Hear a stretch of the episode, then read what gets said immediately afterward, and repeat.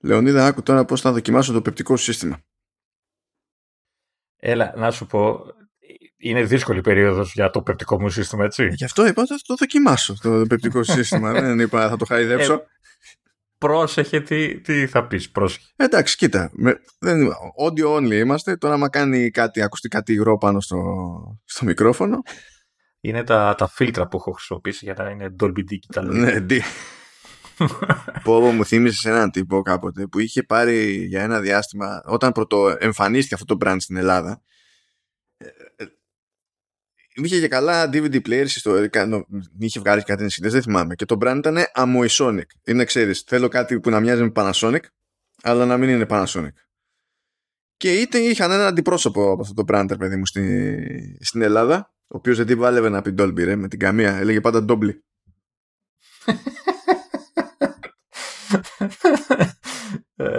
δηλαδή γιατί τον είχαν ορίσει είναι πάντα ντόμπλι ρε. Να ξέρεις να επίτηδες στη συζήτηση να επαναλαμβάνω ξέρεις το όνομα και να το λέω σωστά. Να το λέω ντόμπλι δεν τον ενδιαφέρε τίποτα. Ήταν ντόμπλι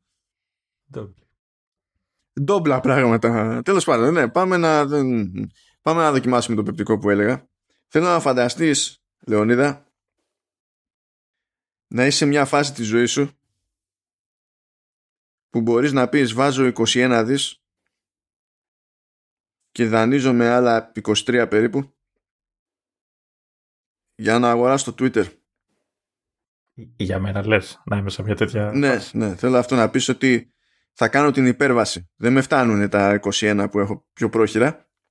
Οπότε θα πάω, θα πάω, θα, εντάξει, θα κλαφτώ λίγο στις τράπεζες, θα πω κοιτάξτε να δείτε, δείξτε μια κατανόηση, βοηθήστε λίγο την κατάσταση, θα βάλουμε εκεί κάτι εγγυήσεις θα βάλω ως εγγύηση και κάτι μετοχές που έχω σε άλλη εταιρεία κτλ. Κάτι θα γίνει, αλλά χρειάζομαι άλλα 23 δις. Τι λες να μου τα δώσουνε. Γιατί, κοίτα, ε, κοντά είμαι. Δηλαδή, Λέων, Έλλον, ένας μικρός αναγραμματισμός είναι. Δεν είναι. είμαι πολύ κοντά. Εντάξει, έχω μια μικρή λεπτομέρεια, μια έλλειψη στα δις. Mask must. Μπράβο. Μπράβο. Απλά εκεί λίγο με τα δι έχει πια έτσι πια μικρή διαφορά. Από τη μία είναι ο, ο Elon Musk, εσύ θα είσαι ο Leon Must. Leon Must, έτσι. Leon Must, μπράβο, ναι. Ε, ναι, εντάξει, εκεί, εκεί ξανά λέω για τα δις, δεν, δεν θα τα δεις, θα δεις.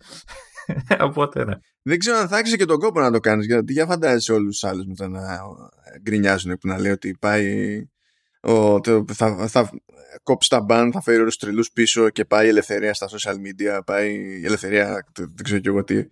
αυτό που ο κόσμος πιστεύει ότι έχει ελευθερία στα social media πρέπει να το κοιτάξει λίγο έτσι. Δηλαδή ότι, τι δε, ότι δεν ελέγχονται από πουθενά το οτιδήποτε, δηλαδή το ότι μπορείς να γράψεις μια παπαριά σε ένα social media δεν είναι απαραίτητα ότι έχεις ελευθερία έτσι. Δηλαδή αυτά που διαβάζεις είναι τόσο κατευθυνόμενα και ελεγχόμενα και κουλουπού κουλουπού που όταν τελικά αποφασίζεις να γράψεις το ελεύθερο σου πράγμα είναι τόσο ε, ελεγμένο και κατευθυνόμενο που νομίζεις ότι έχεις ελευθερία έτσι. Δεν, Καλά δεν μπορώ να πω σοβαρά στη τέτοια συζήτηση με τους περισσότερους γιατί τι γίνεται διαβάζουν ρε παιδί μου opinion pieces και ρεπορτάζ και τα λοιπά ε, που γράφονται με βάση το τι ισχύει στην Αμερική.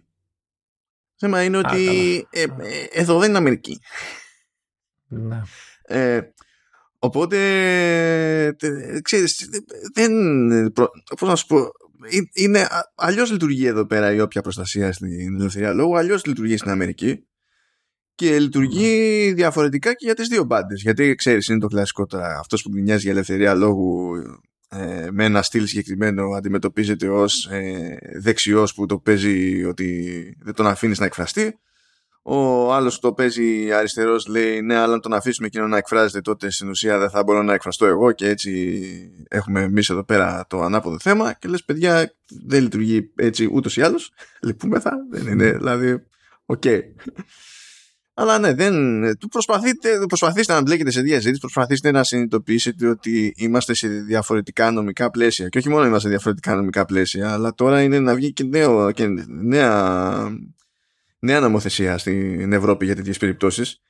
και δεν έχει καν νόημα να καθόμαστε και να λέμε ναι, αλλά να λέμε ότι ε, να διαβάζουμε το τι υποτίθεται ότι θα γίνει στην Αμερική ή τι φοβάται κάποιος ότι θα γίνει στην Αμερική και να λέμε Α, άμα γίνει εκεί, τότε θα γίνει και εδώ έτσι. Δεν πηγαίνει έτσι γενικά. Ε, καλά, μπορεί, αλλά συνήθως δεν. Πάντα υπάρχει μια μικρή πιθανότητα να, να γίνει κάτι όπως Αμερική. Αλλά... Ναι, παιδί μου, απλά ξέρεις, άμα είναι να το ζυγίσει για να δεις τι πιθανότητες έχει, πρέπει να δεις. Γιατί αν ο νόμος είναι άλλος και υπάρχει νόμος σχετικά που να το ρυθμίζει, δεν πάει να χτυπιέται ο Μάσκ. Δηλαδή το καλύτερο που θα μπορέσει να καταφέρει, το περισσότερο άμα πάει κόντρα σε, σε ευρωπαϊκή ή τέλος πάντων εθνική νομοθεσία κτλ. Ε, είναι να κάνει το κομμάτι του τρώγοντας πρόστιμο παράλληλα. Αυτή θα είναι η μεγαλύτερη επιτυχία σε αυτή. Δηλαδή, το έχουμε δει και από την Apple αυτό έτσι. Δίνει και τα εκατομμύρια σε, προσ... σε προστήματα. Ναι, εντάξει. Ναι. Αλλά μπορεί να φάει και ban. Όχι ο Musk, το Twitter. ε, υποθέτω δεν έχει κλείσει ακόμα όλη η διαδικασία. Έτσι, Όχι, θέλει μήνες. Θέλει, μήνες αυτή η τράπεζα. Μ' αρέσει που τα έξοδα της συναλλαγής είναι δύο δις. τα χαρτώσουμε να ε, Φίλε, έχεις να πληρώσεις και τους τραπεζίτες τώρα. Τι που πάνε, τσάμπα θα την βγάλουν. Και είναι και οι φωτοτυπίες που θα σου βγάλει ο, ο δημόσιος υπάλληλος. Ε, ε, ναι, ναι, τι. Ε, τι ήθελα να πω. Ε, είμαι, είμαι πολύ περίεργος. Εντάξει, πέρα από την ουσία, θέλω να δω και λίγο την επιφάνεια. Τι θα σκαρπιστεί ο, ο τρελάρας σε επιφανειακό επίπεδο. Δηλαδή, ε, θα αλλάξει λογότυπο, θα, θα βάλει καμιά Τέσλα πάνω, θα, δεν ξέρω, θα βάλει κανένα πύραυλο, δεν, δεν ξέρω τι θα κάνει, θα, θα αλλάξει χρώματα. Ε, ναι, αυτά, αυτά θέλω εγώ να δω, αυτά. Αυτά τα περίεργα. Εντάξει, είναι, το, το άτομο είναι ποικιλοτρόπως random. Ε, δεν είναι random στο πώς κάνει business. Έτσι. Άμα ήταν random στο πώς κάνει business, δεν θα είχε σκάσει στο, στα λεφτά. Αλλά στο πώς φέρεται, στο πώς αντιμετωπίζει μια κατάσταση τέλος πάντων, είναι, είναι, είναι λίγο random το άτομο και δεν ξέρεις τι να. Πουλάει τρέλα, ναι. εντάξει, τέλος. ε, λοιπόν. Θέλω, θέλω, θέλω πριν ξεκινήσουμε το, το, το πρόγραμμα, εκτός αν έχεις κάτι άλλο να πεις για το Twitter. Όχι, δεν θα κάνουμε ε... τώρα τέτοια ανάλυση, δεν είναι, γιατί θα λυγίσουμε και το όλη μας παρέα. Ωραία, θέλω να σου πω ότι μίλαγα με, με φίλο σου πριν ξεκινήσουμε. Έχουμε το, το Βασίλη, κλασικά, που έχει κάνει και τα λογότυπά μας και όλα, μπουρου μπουρου. Και είπε να σου πω ένα γεια και ότι είσαι ένα τρελό τριχωτό γλυκάκι. Αυτά πριν που μιλούσαμε και στα, στα μέσα της, δεν, δεν ήξερε να μου τα πει. Πηγαίνει δια αντιπροσώπου. Καλά, Βασιλέκη. Ναι. ναι. Οπότε μετά τον Ντόμπλι έχεις άλλη μια πιθανότητα για τίτλο επεισοδίου. Οπότε δεν ξέρω τι θα κάνεις. Θα αποφασίσεις εσύ επί του μοντάζ. Έτσι. Έτσι. Ήθελα να το μεταφέρω το μήνυμα γιατί ήταν και πολύ σημαντικό. Θα, θα δούμε. The, the night is dark and full of terrors. Ποιος ξέρει. έχουμε ακόμα ώρα. Έχουμε ακόμα ώρα για να επιλέξουμε τίτλο. Η αλήθεια. Θα είναι λίγο δύσκολο να ξεφύγω από το Leon Must. Να το ξέρεις. Είναι... ναι, είναι και αυτό καλό. Α, ναι, anyway, ναι, εντάξει, ας πούμε, ας πάμε εκεί πέρα στο, στο πρόγραμμά μας, το, πώς θα το πω αυτό με straight face. Πάμε παιδιά, Apple TV Plus, κλασικά, θα σκάσει λέει animated series από Sago Mini Friends δεν λέει νέο preschool προσχολική τέλος πάντων τηλεοπτική σειρά κινημένων σχεδίων για μας. Ναι ακριβώς. Έχουμε κάνει τόσο γύρω από τα σχολεία που είμαστε στο πριν πάλι. Ε, τα έχουμε ξεχάσει όλα και τέτοια ναι. ε, υποτίθεται ότι είναι γνωστό το brand διότι υπάρχει και ως εφαρμογή και τα λοιπά και έχει διάφορα mini games σχετικά εκπαιδευτικά για, για μικρές ηλικίες 2 με 5 και τα συναφή. Ε, και λέει ότι αυτή η σειρά άκου τώρα δηλαδή τέλος πάντων αδυνατή, αδυνατή. Ναι, ναι. Είναι λέει ένα adorable nod to gratitude. Πώς... Ε, ναι που αυτοί δίκιο θα έχουν, αλλά δεν μπορώ να τα λέω αυτά με straight face. Δεν μπορώ, παθαίνω τέτοιο. Δηλαδή, είναι... Θα μετά τίποτα dark μαύρο και πέθανα με ένα τζίδικο, θα, θα το λέει κατευθείαν, έτσι. Ε, ε, βγαίνει πιο εύκολα. Συν της άλλης, με χαλάει μετά, με βαράει και το. Α το πούμε τώρα το και, το και καλά OCD. Λέει, είναι, λέει, ο Χάρβι, το, το σκυλάκι εκεί πέρα, και έχει τους καλύτερους του φίλους εκεί, που είναι Ginger the Cat, Jack the Rabbit και Robin the Bird. Δηλαδή πηγαίνει JJR. Βάλε ένα τρίτο J εκεί πέρα. Κάτω JRR να χαιρόμαστε κι εμείς να κάνουμε λογοπαίγνιο που θα καταλαβαίνουν τα παιδάκια. να το να θυμόμαστε Game of Thrones, ξέρω εγώ. Εντάξει.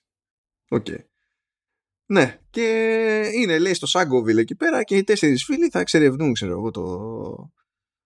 Το, το Σάγκοβιλ θα κάνουν τα δικά τους και λέει σε κάθε επεισόδιο ο Χάρβι και όλοι του οι φίλοι θα εκφράζουν ευγνωμοσύνη τους για όλα τα πράγματα, μικρά και μεγάλα, μέσω αισιοδοξίας, καλοσύνης.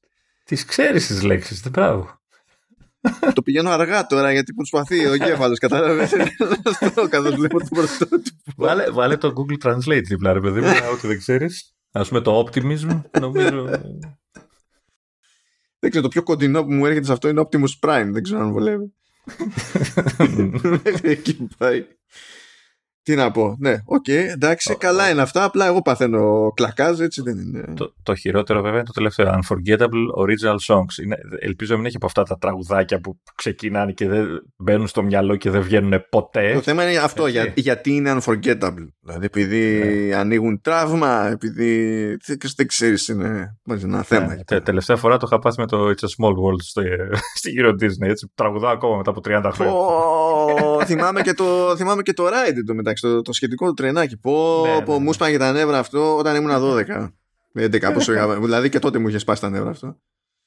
Αυτό που δεν μου είχε σπάσει τα νεύρα ήταν το, το λεγόμενο Star Tours. Που τώρα δεν ξέρω καν αν έχει επιβιώσει ίδιο ή όχι. Ήταν και καλά κονέ που είχαν κάνει με Star Wars. Τότε που δεν είχαν καμία σχέση με Disney αυτά τώρα, έτσι.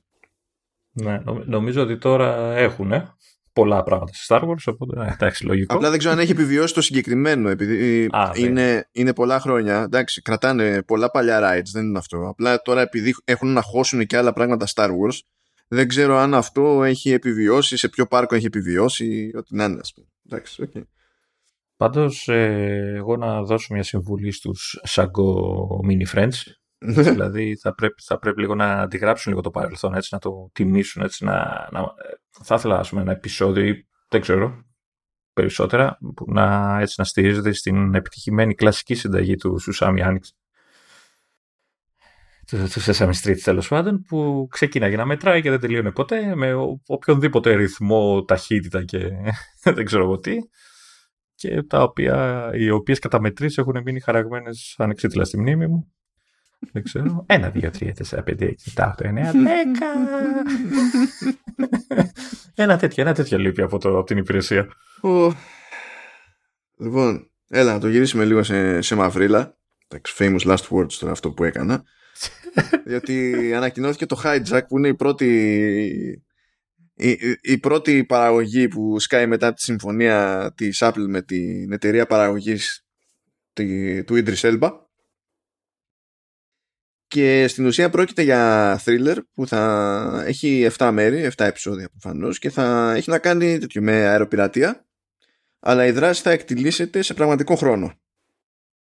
Δηλαδή σκεφτείτε το τηλεοπτικό το, ναι, το 24 ή πιο πριν το, το Nick of Time τον Johnny Depp, δεν θυμάμαι ποιος ήταν ο σκηνοθέτης τότε ε, τέτοια φάση. Δηλαδή ακριβώς έτσι όλα θα κυλούν σε πραγματικό χρόνο, στο χρόνο που σας παίρνει και εσάς να δείτε το κάθε επεισόδιο και τη σειρά ολόκληρη τέλος πάντων.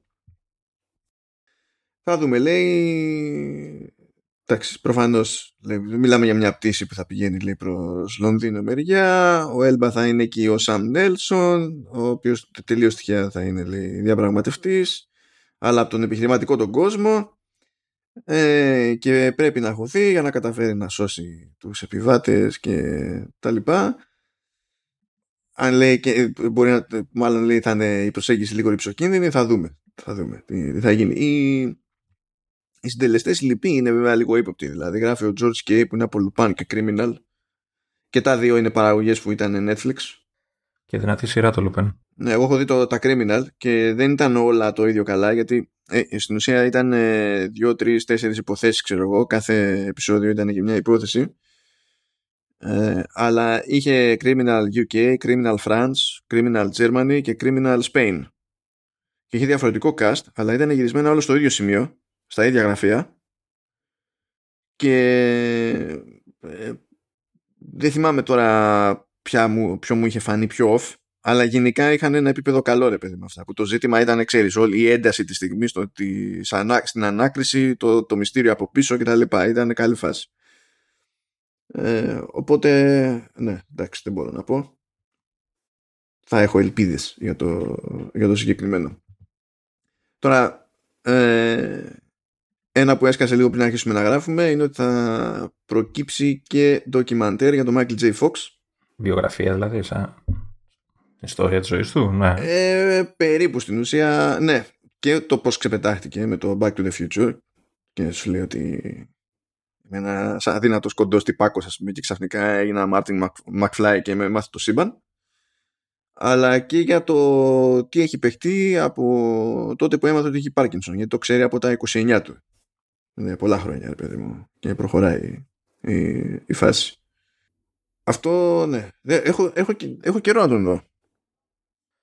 Κάπου τον είχα δει. Πού τον είχαν; Τώρα δεν ξέρω πόσο πρόσφατα ήταν. Ε... Εγώ τον έχω δει ως guest.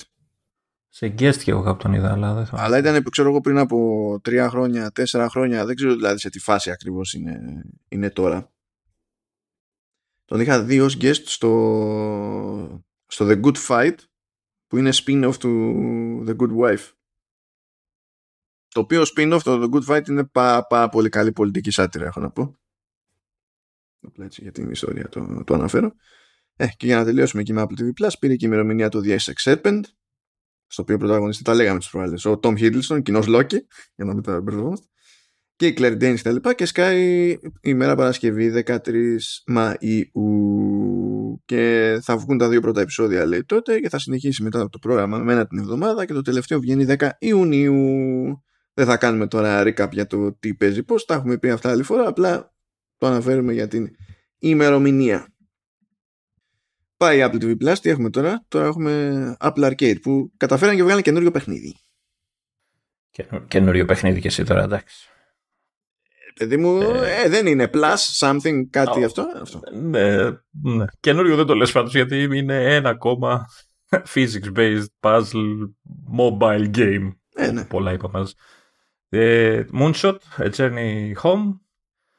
Ε, εγώ θα το περιέγραφα ως ε, Angry Birds, χωρίς birds, χωρίς angry και στο διάστημα.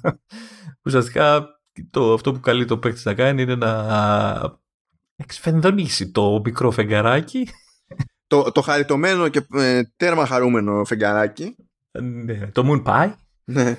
Ε, ώστε, ώστε να καταλήξεις ξέρεις, στο σημείο που είναι να καταλήξει για να βγάλεις το επίπεδο και στη διαδρομή να περάσει από διάφορους πλανήτες, μαύρες τρύπες και όλα τα σχετικά ε, και ουσιαστικά ο παίκτης καλείται να, να υπολογίσει στη βολή και στην πορεία του, του φεγγαριού το, το βαρυτικό πεδίο του κάθε πλανήτη, της μαύρης τρύπας κλπ. ώστε να ε, το χρησιμοποιήσει για δικιά του έτσι, διευκόλυνση, ώστε να αλλάξει λίγο η φορά του, της βολής, το, να πάει λίγο πιο καμπυλωτά, να περάσει λίγο από κάτω, κάπως έτσι, ώστε να φτάσει στο σημείο που είναι να φτάσει, χωρίς να τρακάρει, να, να πέσει μέσα σε τρύπα κτλ και σε όλη αυτή τη διαδικασία καλείται να μαζέψει αστέρια, νομίσματα με τα οποία, με τα οποία αγοράζεις skins κυρίως αλλά και hints. αυτό. Δεν ξέρω αν χρειάζεται να πούμε κάτι. Εντάξει, ομορφούλη είναι, αλλά είναι ένα πολύ κλασικό mobile game. Δηλαδή, όσο έτσι τους αρέσει, τους αρέσουν τα puzzle games τύπου Angry Birds, δηλαδή αντί για slingshot σου είπα, έχεις, απλά τραβάς το, το φεγγάρι να πάει όπου είναι να πάει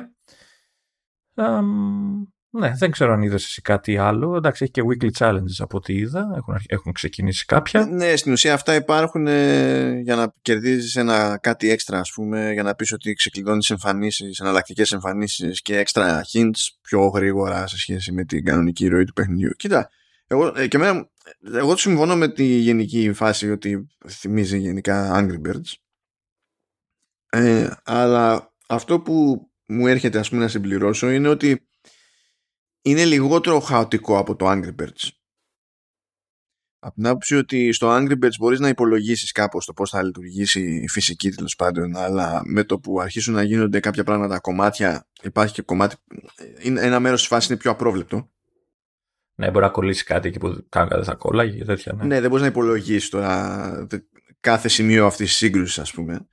Ε, ενώ εδώ όταν εξοικειωθείς με την εμβέλεια ας πούμε, του βαρετικού πεδίου ή με το προς τα που τραβάει η μαύρη τρύπα υπό ποιες συνθήκες και τα λοιπά ε, είναι πιο συγκεκριμένο το πράγμα. Οπότε η, κατανόηση των βασικών κανόνων που είναι πάει με βάση τη φυσική ε, έχει, δηλαδή έχει ξεκάθαρο όφελος με έναν τρόπο πιο αξιόπιστο ας πούμε στη, στην πορεία Δηλαδή άμα το κατανοήσεις είναι σίγουρο ότι μπορείς να γίνεις καλός.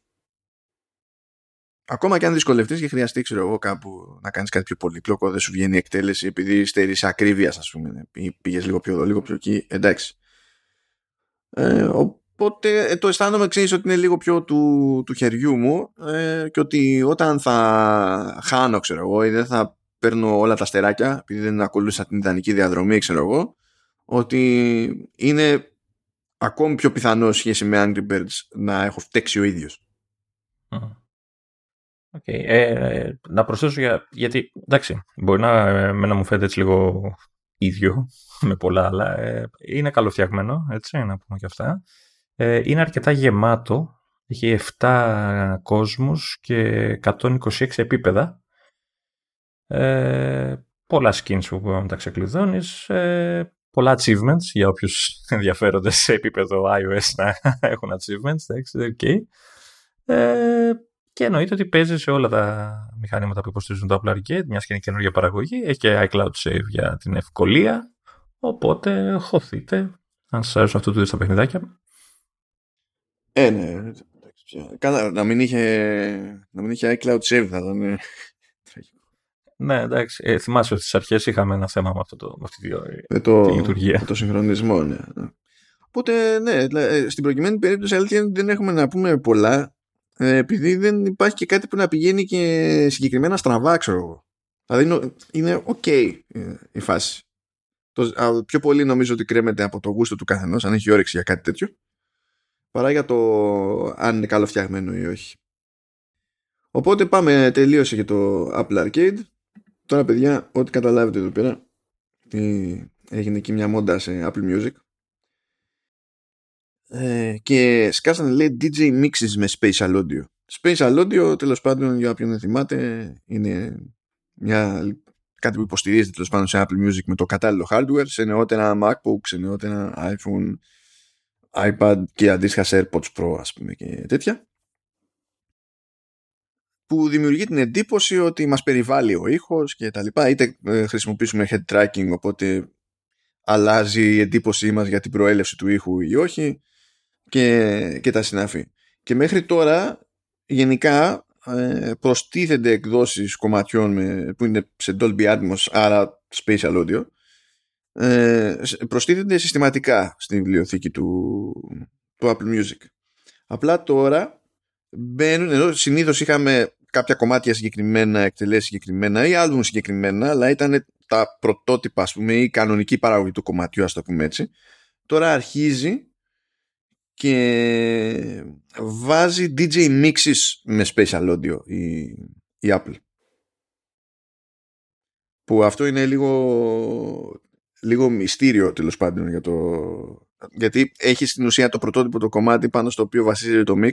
Μετά έχει τις παρεμβάσεις του, ας το πούμε στην προκειμένη ε, περίπτωση DJ και για το πώς το, ε, φεύγεις από το ένα κομμάτι και πηγαίνεις στο άλλο και τα συναφή και γι' αυτό για να το δείξουν πώς λειτουργεί έχουν φτιάξει κάποια μεγαλύτερα μίξεις τέλος πάντων που είναι ένα συνεχόμενο πράγμα αλλά που λειτουργεί σε spatial audio και έχει συνυπολογιστεί αυτό για μεταβάσεις και τα, και τα λοιπά. Αυτό έχει ενδιαφέρον πιο πολύ για την έξτρα δυσκολία στην πραγματικότητα έτσι, για, να το, για να πεις ότι το κάνεις παιδί με αυτό το πράγμα. Να, να σου κάνω τη χαζή ερώτηση. Αν και δεν έχει τύχει να, να ακούσω έτσι special audio και τα λοιπά, δεν, καμία από τις προϋποθέσεις δεν υπάρχει σε μένα για να ακούσω. Ε, έχει νόημα κάτι τέτοιο. Δηλαδή, μου λες ότι κουνάς το κεφάλι και αλλάζει η καθεστή και αυτά. Έχει νόημα στην ακρόαση μουσικής. Σε ταινίες και σειρές να υποθέσω ότι έχει, εντάξει, είναι σαν surround κτλ στη μουσική έχει. Καλά τώρα το head tracking ε, γενικά δεν με συγκλονίζει. Είναι, έχει, είναι απλά χαριτωμένο το head tracking έτσι.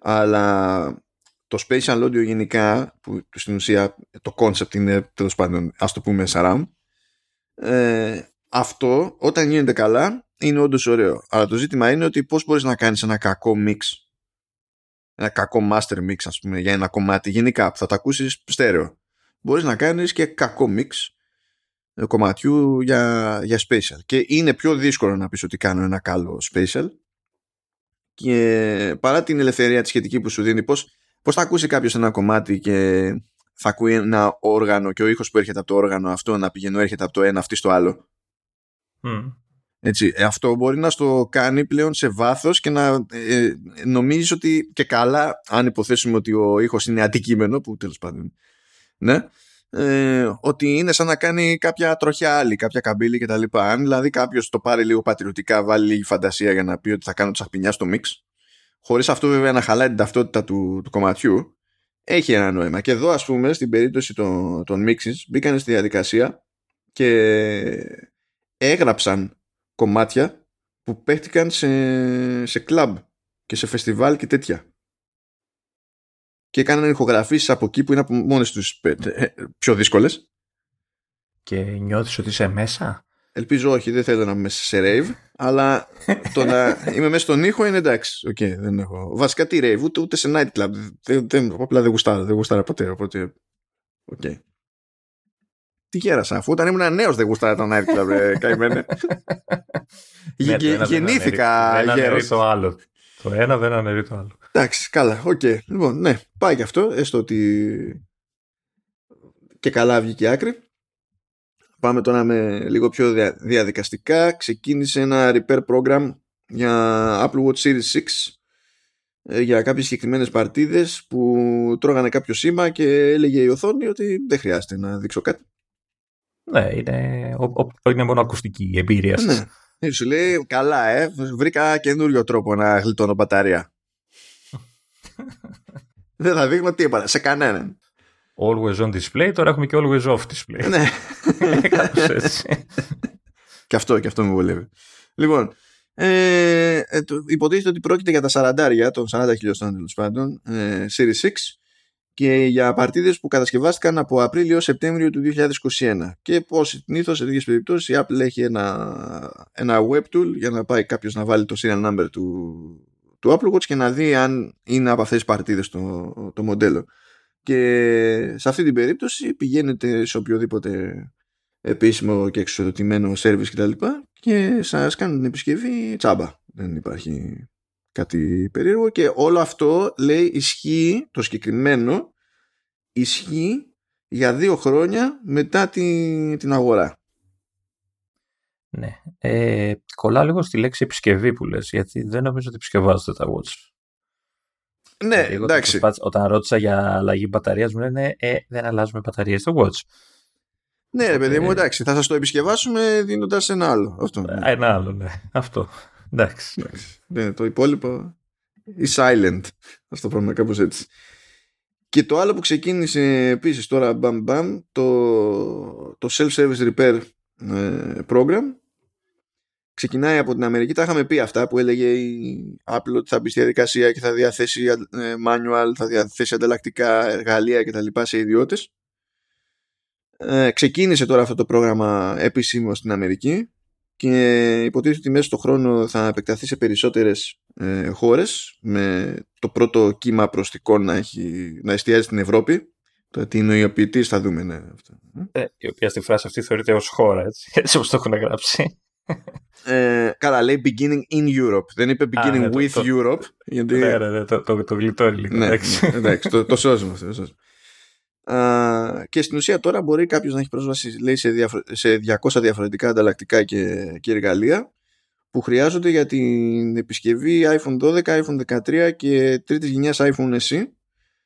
Ε, είτε έχει να κάνει με οθόνες, μπαταρίες, κάμερες κτλ. Και, και υποτίθεται ότι μέσα στο, στο έτος θα προσθεθούν manual, ανταλλακτικά και εργαλεία κτλ. για self-service Mac με Apple Silicon. Τα παλιότερα είχαμε πει ότι δεν, ε, κάτω από 12. Δεν θα, δεν θα υπάρχουν δυνατότητες για self-service. Ε, για την ώρα όχι. Δεν ξέρω αν θα μπουν μετά. Τώρα ξεκινάνε έτσι. Όπως και τώρα δεν έχει Mac και σου λέει θα βάλω μέσα στο έτος. Ξέρω εγώ. Θα δούμε τι θα γίνει. Ε, και τώρα τι γίνεται. Κάποιος μπορεί να μπει σε διαδικασία και να αγοράσει και τα εργαλεία. Αλλά ε, υπάρχει και η δυνατότητα ε, ενοικίασης των εργαλείων. Και όταν λέμε ενοικίαση των εργαλείων έρχεται ολόκληρο τούβλο που έχει ό,τι χρειάζεται κάποιος υποτίθεται για να κάνει την, την επισκευή. Και να λέμε έχει ολόκληρο τούβλο, ε, το, ε, το, μικρό τούβλο που είναι βαλιτσάκι με ροδάκια και όλα τα διδακτικά μέσα ζυγίζει 16 κιλά και κάτι ενώ το μεγάλο τούβλο ζυγίζει 19,5 κιλά.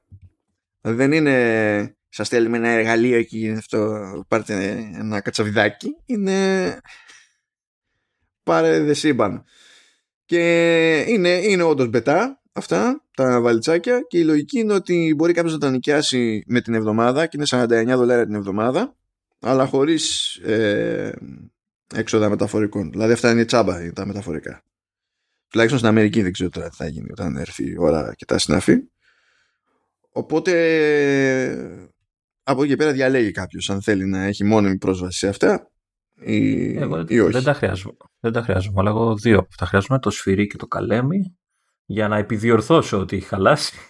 Μια και καλή. Yeah, ε, παπ. πω, πω, έπαθα ζημιά. Πρέπει να πάρω το καινούριο τώρα. Ε, είναι αυτό. δεν ε, φτιάχνεται. Ή δεν αξίζει να φτιαχτεί. Είναι πολύ, πολλά τα λεφτά. ναι, ναι. Οπότε έγινε και αυτό. Τα είχαμε συζητήσει έτσι κι αλλιώς ότι εδώ πέρα έχει καταφέρει να κινηθεί πιο νωρίς σε σχέση με, με άλλες εταιρείες. Μετά την ανακοίνωση έγιναν κινήσεις και από άλλες μπάντες. Δηλαδή και η Samsung και η Google κάνανε συνεργασία με, το, με iFixit για εργαλεία και ε, self, ε, self-service και τα, και τα λοιπά.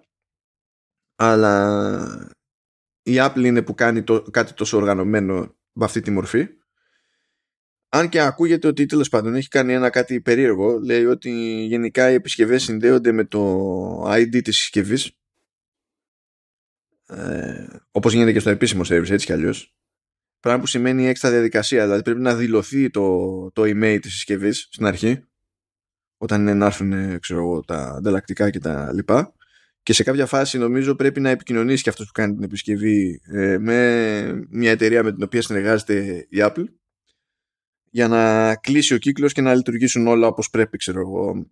Δεν ξέρω τώρα αν αυτό το κάνει η Apple επειδή και πάλι θέλει να έχει ένα κάποιον έλεγχο παραπάνω ή έτσι λειτουργεί έτσι κι αλλιώς το σύστημά της και δεν μπήκε στη διαδικασία να τα αλλάξει ή θέλει να τα αλλάξει να μην υπάρχει αυτό άμεσο βήμα αλλά δεν είναι η ώρα και θα το κάνει μετά δεν έχω ιδέα τώρα ο καθένας ποντάρει όπου του γουστάρει δεν ξέρω τι να σας πω γι' αυτό στο ναι αυτός τώρα εδώ τι να πρωτοπώ. Λοιπόν, παιδιά, πέθανε ο, το macOS Server. Η φυσική αντίδραση σε αυτή την περίπτωση είναι τι είναι το macOS Server. Δεν πρόλαβες. ναι. ναι, αυτό το βάλαμε έτσι πιο για την ιστορία. Κάποτε ε, υποτίθεται ότι έβγαινε ειδική έκδοση του macOS για servers. Α, okay. Και αυτό τώρα και από εποχές που ήταν ακόμα σε PowerPC, έτσι και πουλάγε έξερβα, ας πούμε, και κάτι τέτοια. Και νομίζω όταν, αν ήθελες να πάρεις εκείνη την έκδοση του macOS, ε, ξέρω εγώ, έκανε 1000 ευρώ, δεν θυμάμαι τι, 1000 δολάρια, ξέρω εγώ, κάτι ό,τι να είναι.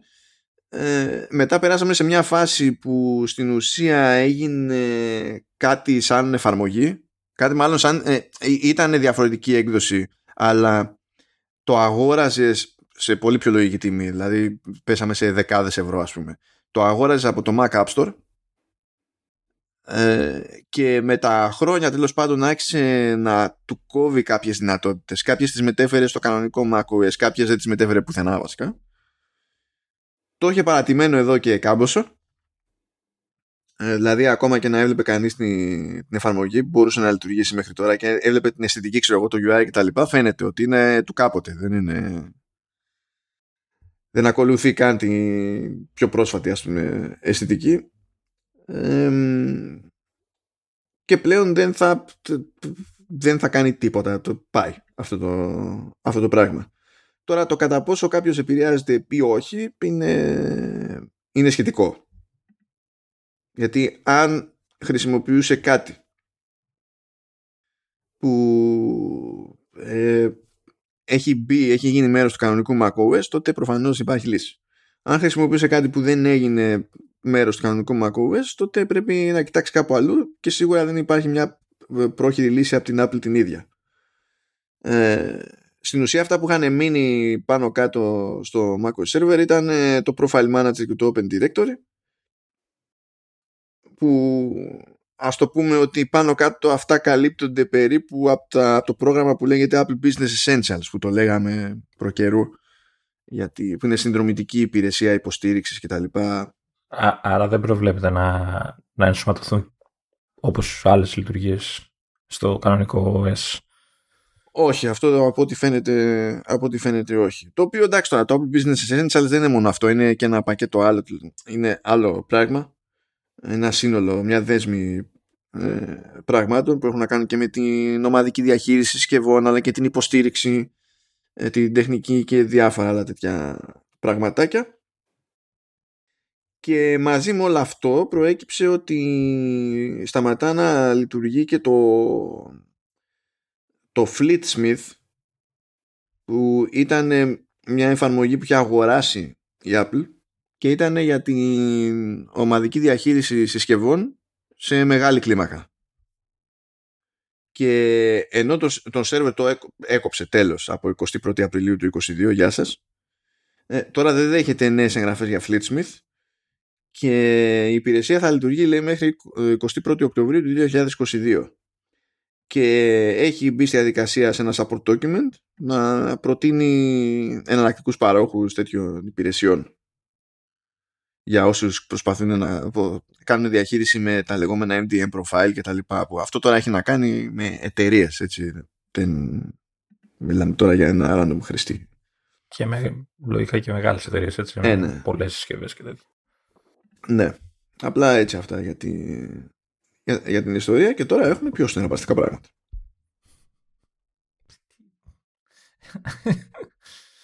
ναι. Εντάξει. Αν θυμάστε, είχε βγει εκεί το studio display της Apple και το στάνταρ παράπονο όλων ήταν η ποιότητα εικόνας στο webcam. Και είχε βγει η Apple και είχε πει ότι ε, προέκυψε μπαγκιά τελευταία στιγμή ε, θα σκάσει update και θα την ισιώσει με την εικόνα. Τώρα βγήκανε καινούργιες beta και νομίζω είμαστε τρίτη beta του 15.5 και του 12.4 or something, κάτι τέτοιο. και ε, αυτή η beta περιλαμβάνει υποτίθεται και τη διόρθωση της λειτουργίας της κάμερα. Ναι. Κοιτάξτε. Καλύτερα είναι. Τη διόρθωση. Κα, καλύτερα είναι. Αλλά ναι. Δεν είναι αυτό που περιμέναν όλοι. Εντάξει, okay. Έχουν αρχίσει γκρίνιες μπαμ έτσι κατευθείαν. Ξέρεις ποια είναι, ποια είναι η χαζομάρα. Η χαζομάρα. Το, ποιο είναι το... Ε, είδα έναν ας πούμε που έχει βάλει τη μάπα του και σου λέει πριν, μετά λέει είναι όντως καλύτερη τώρα η εικόνα, αλλά και πάλι σου λέει ε, είναι τεράστια η απόσταση ποιοτικά από τη webcam που έχει ο iMac Pro που είναι, είναι μηχάνημα του 17 νομίζω ή του 18 ναι. κάτι, κάτι τέτοιο που εκεί πέρα ο iMac Pro έχει και χαμηλότερη ανάλυση έτσι. έχει ένα αισθητήρα που είναι, είναι, είναι Full HD αλλά ακριβώς επειδή είναι Full HD να σου πω, έχει μεγαλύτερα pixels. Οπότε είναι περίεργο να έχει καλύτερη εικόνα σε συγκεκριμένες συνθήκες κτλ. Αλλά είναι τόσο καλύτερη η εικόνα με την κάμερα και πάλι που λες, ρε Apple, τι θα γίνει με αυτή την ιστορία; Ε, εγώ, εγώ διάβαζα κάπου ότι έχουν αρχίσει να ξεγράφουν το ότι θα υπάρξει λύση μέσω software και ότι ο, φταίει λίγο η επιλογή του ultra wide, ε, του φακού ultra wide τέλος πάντων που ξέρεις, τον έχουν επιλέξει για το center stage κυρίως. Ε, και ότι ε, λόγω της φύσης αυτού του φακού, ε, του πώς είναι έτσι κατασκευασμένος, ε, έχει ξέρεις, το αποτέλεσμα αυτό το ξεθοριασμένο κτλ. Εντάξει, το, το έχω ακούσει και εγώ αυτό. Πρώτα απ' όλα δεν είναι, το, το ζήτημα στην προκειμένη δεν είναι ο φακός. Ε, αυτό λόγω του κροπαρίσματος που κάνει και το zoom ουσιαστικά που γίνεται λόγω του center stage, μήπως αυτό, αυτό, είναι... αυτό είναι θέμα διαχείρισης του αισθητήρα. Mm. Στην ουσία, τι γίνεται; Έχουν έναν αισθητήρα που είναι 12 MP, αλλά αυτοί έτσι κι αλλιώς ξέρουν ότι στην όποια υπηρεσία και να πας, δηλαδή γιατί αυτοί το έχουν υπολογισμένοι για calls, έτσι. Ε, είτε Skype, είτε FaceTime, είτε δεν ξέρω κι εγώ τι, το ταβάνι που έχεις σε αυτές τις περιπτώσεις είναι 1080.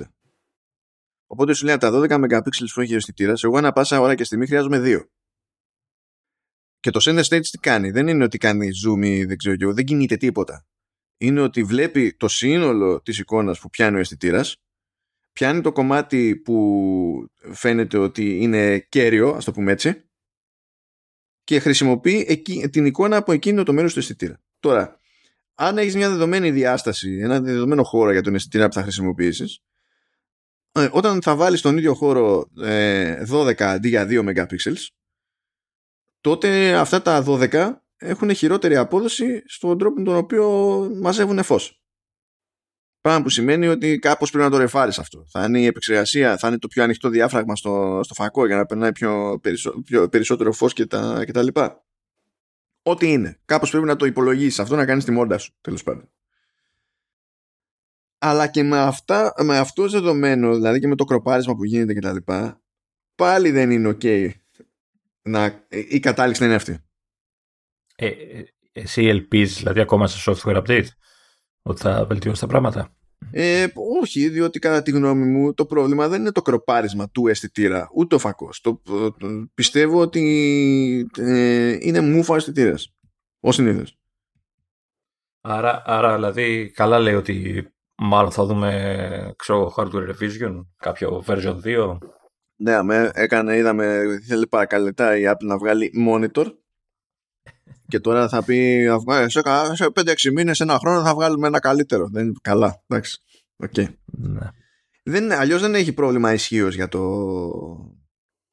για το compute τέλος πάντων ό,τι θέλει να κάνει για, το, για την επεξεργασία της εικόνας δηλαδή δεν, δεν, είναι, δεν είναι αυτό το ζήτημα η κάμερα υποτίθεται ότι είναι η ίδια φάση με την εμπρόστια του 11 εντάξει και που, ή που το χρησιμοποιεί σε πιο iPad, δεν θυμάμαι τι διάλογο είναι, πιο απ' όλα, αλλά τέτοιου στυλ κάμερα είναι. Που πάντα η εμπρόστηση και τα λοιπά δεν είναι τώρα ό,τι καλύτερο υπήρξε ποτέ σε σχέση με τις υπόλοιπες. OK. Okay. Αλλά πάλι και με αυτό ως δεδομένο, δηλαδή δεν, δεν έπρεπε να παίζει κάτι καλύτερο. Να μην σου πω ότι δεν έπρεπε καν να παίζουν τέτοιοι αισθητήρες με, με, τέτοια optics και καλά την μπρόστια του iPhone ή την, που δεν θυμάμαι πιανού iPad και τα λοιπά από την άποψη ότι εδώ αυτό το monitor έχει χώρο. Το μπορείς να βάλει μια από τις πίσω δηλαδή. Δεν είναι το να βάλει μια από τις πίσω αλλά ξέρω εγώ βάλε τον αισθητήρα που θέλεις λέμε τώρα. Ε, ε, βάλε πιο μεγάλο αισθητήρα ο οποίος θα χρειαστεί περισσότερο, πώς να πω, περισσότερο χώρο και για το φακό του αναγκαστικά, αλλά έχεις χώρο εκεί μέσα να πεις ότι το κάνω κάτι αυτό. Χωράει. Δεν είναι σαν το πάνω, σαν την οθόνη στο λάπτοπ που είναι φλίδα σχέση με το monitor. Προφανώς έχεις να κάνεις με ένα, μια οθόνη που εξυπακούεται ότι είναι πιο χοντρή από ένα iPhone και ένα iPad. Δηλαδή, έχεις, δηλαδή και δεν δε, δε με νοιάζει να μου βάλεις το καλύτερο εστία όλων των εποχών κτλ. Αλλά, ε, παιδί μου. Κοίτα, ε, απ' την άλλη μπορεί να πεις ότι με τα λεφτά που κάνει το monitor το συγκεκριμένο, έτσι, ε, ναι, θέλουμε τον καλύτερο αισθητήρα όλων των εποχών. Δηλαδή... Εντάξει, τώρα δεν... Δηλαδή είναι τσιπιά που χτυπάει άσχημα, ρε παιδί μου, γιατί ο άλλος έχει δώσει, πόσα έχει δώσει, 1700, πόσο κάνει. Εδώ πέρα πρέπει να βγαίνει με FPA και τέτοια, πρέπει να βγαίνει κάπου 2.000 κάτι. Ναι, όσο κάνει ένα MacBook, ουσιαστικά. Έτσι. Ε, έχεις σκάσει ένα σκασμό, ένα σκασμό λεφτά ε, και σου κάνει τέτοια τσιπιά. Και σε, σε, ενώ σου δίνει ωραίο πάνελ, γιατί έχω ακούσει καλά λόγια γενικά για το. το, το, το πάνελ είναι καλό. Το πάνελ είναι καλό. Να. Σου κάνει τσιπιές σε ηλίθια πράγματα. Δηλαδή ξεφτιλίζει τον εαυτό της χαζά. Έτσι, δηλαδή, ε, μια αυτή webcam, να μην πω τι. Ε, βάλτινα. Βάλτε επιτέλους ξεκόλα και βάλε αυτό. Δηλαδή, βάλε ένα καλό εισιτήριο, ένα καλό φακό. Δεν ξέρω, βάλτε τα όλα. δεν είναι φτηνό monitor να πεις ότι α, για να κρατήσω το κόστος χαμηλά να ρίξουμε τη webcam. Όχι, δεν το κρατάς χαμηλά. Χώσε μια webcam. Πόσο έχει πια μια webcam; Ήμαρτον. Τη προκοπή εννοώ, έτσι. Ναι, εντάξει. Τώρα με το τέλος πάντων, με αυτό το, το patch, ε, Όντως είναι, ε, όντως είναι πιο καθαρά, είναι φωτισμένο λίγο, είναι το, το χρώμα ζυγισμένο λίγο αλλιώς. Δεν είναι ότι δεν υπάρχει βελτίωση, αλλά δεν μιλάμε για συγκλονιστική βελτίωση και δεν μιλάμε για ένα αποτέλεσμα τώρα το οποίο είναι λογικό, δηλαδή είναι ok για μένα σε ένα τέτοιο προϊόν. Ναι, εγώ πιστεύω ότι θα το, θα, θα το προσπαθήσει κι άλλο. Δηλαδή έχει, θα, θα βρει κι άλλα πράγματα να κάνει για να βελτιώσει. Εντάξει, δεν θα το λύσει το θέμα, αλλά τουλάχιστον να φτάσουμε σε επίπεδο να λέμε ότι εντάξει, είναι OK, okay, ρε παιδί μου, ότι δεν είναι τελείως χάλια η εικόνα. Πάντως, εγώ δεν πιστεύω ότι φταίει το crop, γιατί στην τελική δεν είσαι υποχρεωμένος καν να χρησιμοποιήσεις το center stage. Μπορεί να το βγάλεις off. Αυτό δεν σημαίνει ότι καταλήγεις με καλύτερη εικόνα.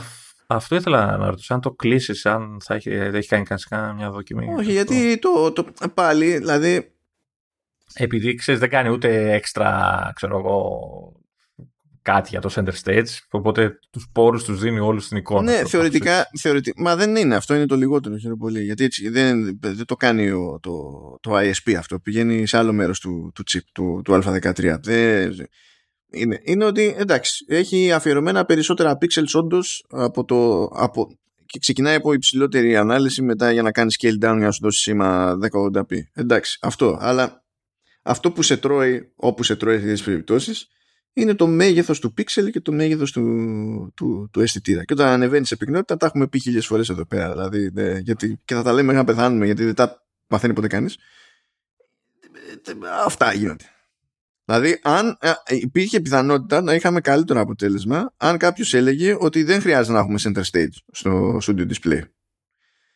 Πράγμα που θα του έδινε, το περιθώριο, θα έδινε περιθώριο να πει δεν βάζω 12 MP εκεί μέσα. Ναι θα μπορούσαν να την είχαν βγάλει με 8 ξέρω εγώ που 8 και καλά είναι το ας το πούμε 4K όχι για να σου δίνει 4K βίντεο αλλά για να πεις ότι τέλος πάντων δεν θα πάω να βρω έναν αισθητήρα τώρα που είναι 2 MP άστο να πούμε ότι κάνουμε κάτι. Αλλά αυτό το ότι θα ήταν λίγο πιο αραιά λίγο πιο αραιά θα ήταν ε, θα είχαν περισσότερο χώρο τέλος πάντων να αναπνεύσουν τα, τα pixels. Και καλά Φανταστείτε, δεν έχουν χώρο μεταξύ τους. Είναι το ίδιο το πιξελάκι, ότι είναι μεγαλύτερο αυτό. δεν κρατάνε αποστάσεις αυτά, δεν κολλάνε. Είναι okay. ε, θα ήταν καλύτερη εικόνα. Εντάξει. Δεν, δεν είναι ότι δεν υπάρχει τρόπος, αλλά δεν ξέρω γιατί η, η Apple φαίνεται τόσο αποφασισμένη να αντιστέκεται στο concept δεν τα κάνω μαντάρα με μπρόστια κάμερα κάπου. Και έχει πλάκα διότι τέλος πάντων σύμφωνα με κάτι τελευταία εκεί πέρα που έβγαλε ο Mark Gurman από Bloomberg υποτίθεται ότι εκεί που θα δούμε και καλά σημαντική βελτίωση μεταξύ άλλων στα 14 για τα iPhone φέτος θα είναι στην εμπρόστια κάμερα η οποία στην ουσία έχει μείνει στάσιμη ξέρω εγώ για κάτι χρονιές. Και, και η οποία τα τελευταία χρόνια είναι αυτή που χρησιμοποιείται περισσότερο από, από όλους τους χρήστες. Δηλαδή οι selfie έχουν κατακλείσει την αγορά των φωτογραφιών. Πάλι και αυτή η κάμερα θα είναι χειρότερη από την εμπρόστια, γιατί ε, την οπίστια μάλλον. Στην οπίστια βλέπεις τι χώρο έχει. Στην εμπρόστια δεν έχει. Okay. Κοίτα, είχε, είχε χώρο στα παλιά, στο παλιό design. Εκεί με τα πλαίσια τα μεγάλα και αυτά. Εκεί θα μπορούσε ξέρω, να μεγαλώσει το φακό. Ξέρω, κάπως, κάτι. Αλλά τότε δεν, δεν υπήρχε τεχνολογία ή δεν ξέρω, δεν ασχολείται με άλλα πράγματα. Ναι, τώρα δεν. Όχι, το, στο λέω από άψη πάχου, το στο λέω από. Δηλαδή, βλέπεις ότι οι οπίστιες δηλαδή, ε, πιάνουν άλλο χώρο και πετάνε και προς τα έξω. Ωραία, οπότε θα δούμε ακόμα μεγαλύτερο notch. Η, η εμπρόστια δεν πρόκειται να σου πει θα την κάνω πιο γαϊδούρη. Δηλαδή, εδώ είναι περισσότεροι οι περιορισμοί για να κάνεις καλύτερη την εμπρόστια κάμερα. Και θα πάει και θα κάνει καλύτερη την εμπρόστια κάμερα εκεί που έχει δυσκολότερες συνθήκες για να δουλέψει. Και στο monitor που δεν έχει το ίδιο δύσκολες συνθήκες, καθόμαστε και πιόμαστε, ας πούμε, γιατί θα μας σώσει το patch. Και, μου κάνει εντύπωση γιατί με τις κάμερες έχει ένα σκάλωμα η Apple. Δηλαδή δίνει πόνο στα iPhone και αυτά. Δηλαδή δεν καταλαβαίνω γιατί στα υπόλοιπα το τις έχει τόσο φτισμένε. Και να έλεγα ότι δεν κάνουν μεταξύ τους video calls. Δηλαδή να έλεγα. Ξέρω εγώ, δεν τους ενδιαφέρει γιατί δεν το χρησιμοποιούν. Αλλά τι, okay. Νομίζω ότι αυτά θα κάνουν με, με FaceTime. Αυτή θα είναι με το. Πώς λέγεται το ρημάδι, το Citrix εκεί πέρα. Της, τι, τι είναι, της Oracle, πιανού είναι, δεν, δεν θυμάμαι. Αυτοί θα κάνουν conference call τώρα σε εταιρική πλατφόρμα που είναι τσουρέκια. Αλλά εντάξει τώρα. Ναι. Τέλος πάντων. Anyway. Ε, Α το πω, δηλαδή είναι ένα βήμα ακόμα, ένα στάδιο ακόμη σε αυτό το δράμα. Δεν ξέρω τώρα αν σε επόμενη beta ή σε επόμενη. Τι θα δούμε. Δεν έχει κάνει κάποια δήλωση η Apple για να δούμε αν έχει νόημα να ελπίζουμε σε κάτι παραπάνω από software μεριά. Εκεί που αυτό δεν το είχε ανακοινώσει κανένα, δηλαδή δεν, δεν, δεν, δεν ξέρεις, είναι, δεν ξέρεις τι να περιμένεις με τους τύπους. Κάνε ένα firmware update λέει στο MagSafe Battery Pack. Αυτό από μόνο του είναι λίγο κάπως έτσι, δηλαδή κάτι update σε μπαταρία.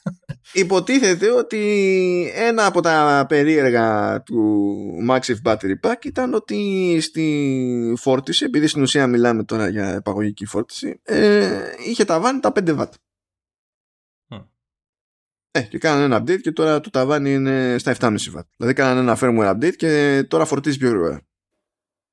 Το οποίο battery pack ε, εμένα μου φαίνεται πολύ βολικό. Δεν ξέρω αν όντως. Είναι ακριβό βέβαια για μπαταρία, έτσι, 130 φεύγα έχει, αλλά μου φαίνεται βολικό σαν αξεσουάρ. Δεν ξέρω, πλάπ το κολλάς και φορτίζεις, ξέρω και το έχεις μαζί σου και τέτοια.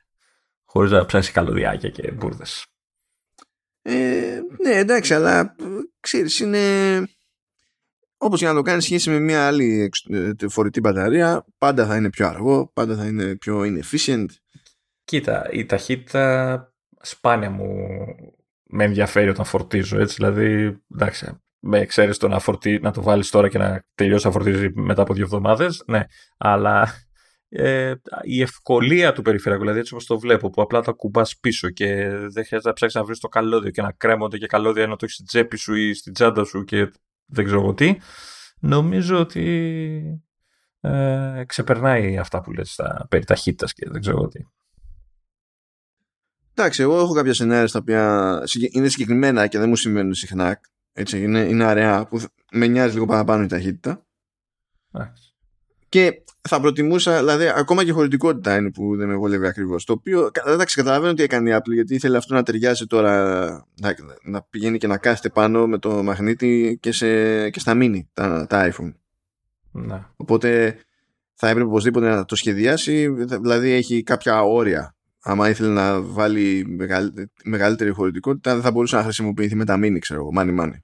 OK, okay, αυτό το, το καταλαβαίνω ως προσέγγιση στο design του προϊόντος αλλά ε, δηλαδή τώρα εμένα αυτό το πράγμα που έχει δηλαδή πόσο μου φορτίζει το, το Pro Max δηλαδή δεν Δες και τώρα και να δώσω τόσα λεφτά για να μην έχω και μια σίγουρη ολόκληρη γεμάτη φόρτιση να, αυτό δεν το είχα προσέξει. Η αλήθεια είναι. Κάπου, κάπου εκεί πέρα πρέπει, δεν είμαι σίγουρος ότι κάνει μια γεμάτη, ας πούμε.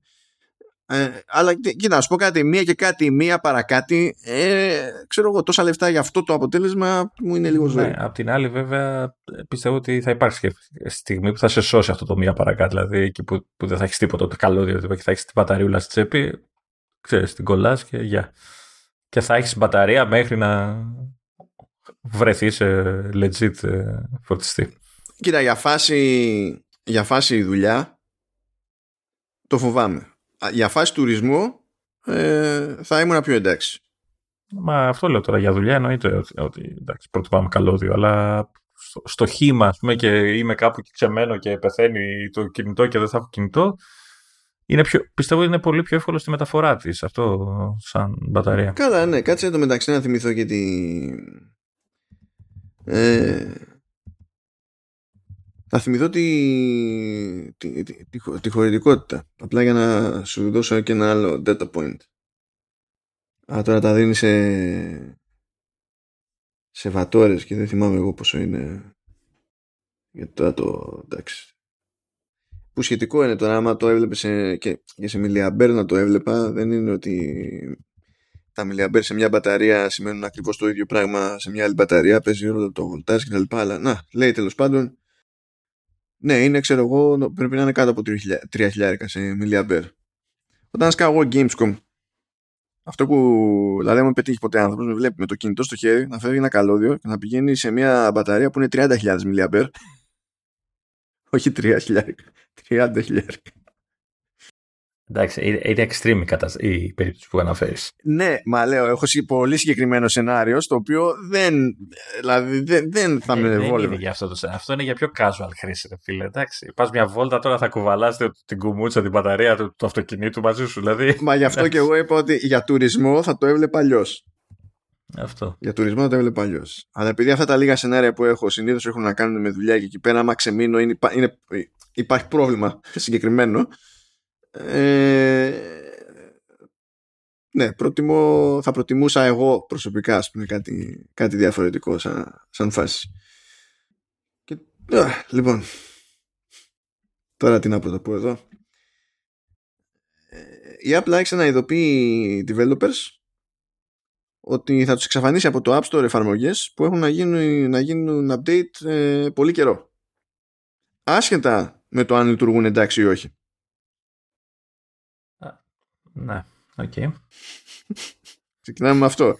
και τους το λέει αυτό, τους το λέει αυτό και λέει έχετε 30 μέρες περιθώριο.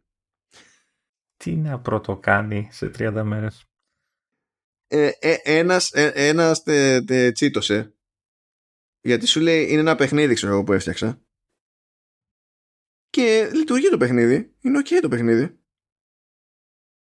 και δεν είναι, δεν είναι live game να κάνω update κάθε τόσο δεν υπάρχει κάποιος λόγος συγκεκριμένος να κάνω update σε αυτό το παιχνίδι και λέει συν τις άλλες επειδή έχουν περάσει και μερικά χρόνια ε, τώρα λέει κάθομαι και χτυπιέμαι γιατί λέει ότι ε, για να κάνω το update πρέπει στην ουσία να περάσω το παιχνίδι σε ένα έκδοση της μηχανής Unity.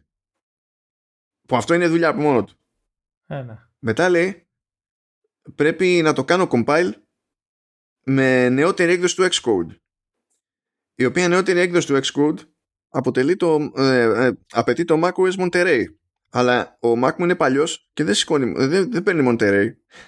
Οπότε για να το κάνω εγώ αυτό πρέπει να βρω έναν Mac. Και λέει, ε, για, για να σώσω ένα παιχνίδι που δεν έχει πρόβλημα. Ε, να βάλω άλλο ένα αυτό. Ε, αν δεν κάνω λάθος, για κάθε update πληρώνει κιόλας ο developer; Όχι, όχι. Πληρώνει ένα εκατοστάρικο το χρόνο για το developer account που έχεις. Ή, που είναι και αυτό. Ο άλλος δηλαδή μπορεί να έχει σταματήσει να το πληρώνει, να μην έχει βγάλει τίποτα καινούριο, να μην έχει λόγο να κάνει κάποιο update. Αυτό δεν σημαίνει ότι εξαφανίζονται οι εφαρμογές αυτόματα αν δεν έχει σταματήσει να το πληρώνει για άλλους λόγους δηλαδή, τώρα που θα, αν αποφασίσει ότι θα μπει στη φάση να κάνει update για να μην εξαφανιστούν, τότε θα πρέπει να πληρώσει και αυτό το κατοστάρικο για ένα χρόνο. Μπορούν να το κάνουν workaround, δηλαδή να το ξεγελάσουν το σύστημα, να πούν ότι αλλάζω έκδοση στην εφαρμογή χωρίς να κάνουν κάτι ουσιαστικά. Αλλάξουν γραμματοσύρα, ξέρω Δεν το ξέρω, γιατί δεν βγήκε, ξέρεις, ε, άρχισε να στέλνει κάτι mail η Apple, ας πούμε. Δεν είμαι super σίγουρος ποιο, ποιο είναι το κριτήριο και το έχει στείλει και σε κάποιες μπάντες ξέρω εγώ σε περίπτωση εφαρμογών που έχουν να γίνουν update δύο χρόνια. Που δύο χρόνια τώρα καλά ειδικά για games δεν το συζητάμε. Αυτό για games είναι καταστροφικό. Ναι για τα games εντάξει ε, τον πρώτο καιρό που τραβάνε ξέρεις, τα bug fixes και όλα αυτά αλλά μπορεί να σημαίνει και μετά θεωρητικά είναι σε, σε καλή κατάσταση. Μετά, μετά, γελά, μετά γελάμε, έτσι κι αλλιώς γελάμε το ότι η Apple δεν καταλαβαίνει πώς λειτουργεί η φάση με τα games Και θέλω να δω η Apple όταν θα κλείσουν, θα περάσουν δύο χρόνια ξέρω εγώ, από ένα παιχνίδι του Apple Arcade και δεν έχει γίνει κανένα update, δεν θα πει θα το πετάξω έξω. Μπορεί και να το κάνει, ξέρεις, να, να γίνεται και χωρίς να φτάσει καν στα δύο χρόνια. Να είναι συμφωνία τέτοια. Ε, δεν μπορεί όλες να είναι οι συμφωνίες έτσι. Εν τω μεταξύ βρήκες στη άρθρο που με φέρνει ε, σε αντίθεση με τα updates, έτσι. Δεν ξέρω πώς το κατάφερες αυτό. Δεν είναι... Εντάξει, εδώ μεταξύ μετά γίνονται, ξεκινάει κουβέντα, μα η, η Apple στην ουσία ε, φροντίζει να εξαφανιστούν παιχνίδια, ας πούμε, που άλλες συνθήκες δεν θα υπήρχε λόγος να εξαφανιστούν και, και, και τα λοιπά ακόμα και για παλιά που σου λέει μπορεί να βγήκαν πριν από 4, 5, 6, 7 χρόνια κτλ. Άμα λειτουργούν, γιατί να τα σουτάρει. Το, το θέμα είναι αυτό ότι πρέπει, ε, για μένα καταρχάς πιστεύω ότι θα, θα υπάρξει διευκρίνηση κάποια, ξέρεις, ε, όπισθεν κάτι τέλος πάντων θα κάνει η Apple, γιατί θα γκρινιάζουν μάλλον πολύ. Ε, θα πρέπει λίγο να το ξεχωρίσει. Δηλαδή, αυτό, αυτό που λες, ένα από τα πιο βασικά κριτήρια που χρειάζεται να χρησιμοποιήσει κατά την κατάργηση είναι αν αυτό το που πάει να καταργήσει λειτουργεί. Έτσι, δηλαδή, αν δεν έχει κάποιο ιδιαίτερο θέμα με το, με το όποιο καινούριο λειτουργικό ε, τρέχει η, η τάδε συσκευή. δεν υπάρχει λόγος να το καταργήσει. Έτσι. Τώρα, ε, αν, γιατί υπάρχουν και τέτοιες, υπάρχουν και εφαρμογές που έχουν μείνει στη μοίρα τους και δεν δουλεύουν καθόλου ή έχουν πολλά προβλήματα. Αυτές, OK, okay, ας, ας καταργηθούν ή τέλος πάντων να δοθεί μεγαλύτερος χρόνος στους developers, αν θέλουν δηλαδή να τη διατηρήσουν, για να, για να την διορθώσουν. Κοίτα, διαβάζω κάπου, λέει παιδί μου ότι. Ε, γιατί δεν είναι η πρώτη φορά που κόβει πράγματα από το App Store η, η Apple. Αλλά ε, ε, το κριτήριο, ο τρόπος και ο χρονικός ορίζοντας παίζουν, παίζουν ρόλο.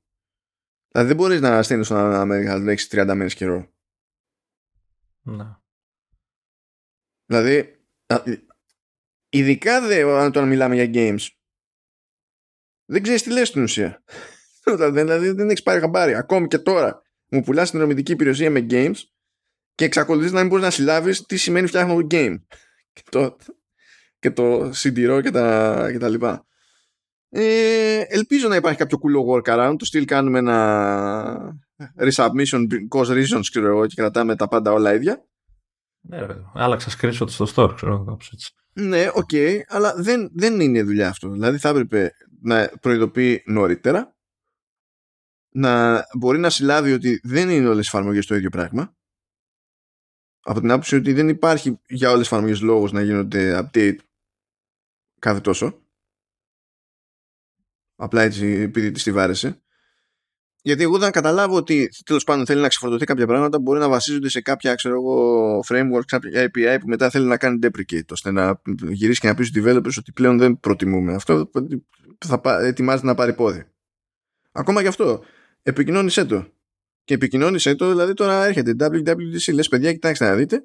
Αυτό εδώ θα το κάνουμε deprecate αν έχετε εφαρμογές που βασίζονται σε αυτό ή το τι να είναι, κάντε τα κουμάντα σας όπως είχε γίνει και σε άλλες περιπτώσεις. Είχαμε ένα χρόνο ας πούμε με προειδοποιήσεις για το ότι στην επόμενη έκδοση δεν θα λειτουργούν οι 32 άμπητες εφαρμογές. Άμα το κάνεις έτσι τουλάχιστον, που το έχει κάνει σε άλλες περιπτώσεις έτσι, δίνεις ένα περιθώριο στον όλο να αντιδράσει. Πάμε από 30 μέρες.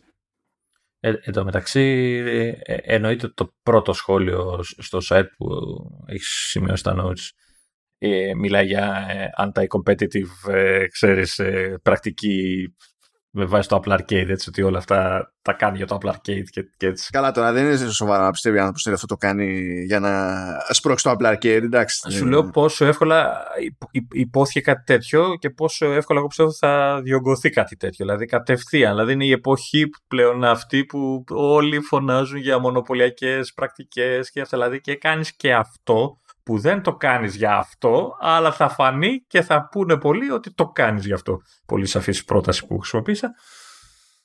Τι να... Ρε Apple. Εν τω μεταξύ δεν ξέρω κιόλας. Οι δικέ εφαρμογές έχουν ενημερωθεί τα τελευταία δύο χρόνια. Είναι εντάξει όλες. Δεν είναι. Έχει κάποιες εφαρμογές που είναι, ξέρω εγώ, δύο χρόνια παρατημένες. Αυτό που... Αλλά λειτουργούν. λειτουργούν. Θα τις κόψεις εκείνες, δεν ξέρω. Δεν ξέρω. Άμα δεν τις κόψεις και αυτές, καταλαβαίνει θα έχει να είναι. Μα ε, αυτέ τι χαζομάρε. δηλαδή. Εντάξει, λες και είναι πυρηνική φυσική κάποια πράγματα να τα επικοινωνείς σαν άνθρωπος. Ρε, Apple λειτουργεί, λειτουργεί. Παράτατο στην ησυχία του. Δεν λειτουργεί. Δες το τι θα κάνεις. Τόσο εύκολα. Πάμε να νερντουλιάσουμε λίγο σαν άνθρωποι, Λεωνίδα. Ναι, το έχω δει το αρθράκι που θες να νερντουλιάσουμε. Το, το, το, το, είχαμε την προηγούμενη φορά αυτό, ε. Ναι, αλλά δεν, δεν είχε χωρέσει τότε. Θα το χωρέσουμε τώρα. Ναι, το διάβασα το, τότε, τώρα δεν θυμάμαι. Έχει περάσει μια εβδομάδα που το διάβασα, αλλά εντάξει. Ε, ναι. Αυτά. Καλύφθηκε ο Λεωνίδας. Εντάξει, νερδουλιάζουμε γιατί μιλάει για iPad, έτσι. Μιλάμε για iPad, μιλάμε για νέα προσέγγιση στο λειτουργικό που όλοι φωνάζουμε ότι πλέον έχουν, όχι πλέον, έχει χρόνια τώρα δηλαδή από, δεν ξέρω και εγώ από τότε που βγήκαν τα Pro, όλοι φωνάζουν ότι τα σαν hardware τα iPad είναι super, έτσι, δηλαδή χτυπάνε στα ίσια laptop και τέτοια σε ε, επιδόσεις κτλ και όλα φρενάρουν στο, στο iPadOS το οποίο έκανε κάποια βήματα έτσι, με τα, πότε ήταν πριν δύο χρόνια πότε ήταν που έκανε τα, τα updates με το multitasking και δεν ξέρω τι και τα λοιπά με το Files Apps που το κάνανε επιτέλους ανθρωπινό ε, αλλά παρόλα αυτά για κάποιον που θέλει να δουλέψει. Ε, βγήκανε και τα, τα αξεσουάρ έτσι, πληκτρολόγια, ποτίκια, υποστήριξη, όλα κτλ. Και, αλλά για κάποιον που θέλει να δουλέψει αλήθεια και όχι για να βγάλει μια φωτογραφία και μια διαφήμιση αρνητική χρησιμοποιώντας το hardware της Apple. Ε, έχει θέματα το iPad έχει περιορισμούς. Οπότε με ενδιαφέρει αυτό που ανακάλυψες.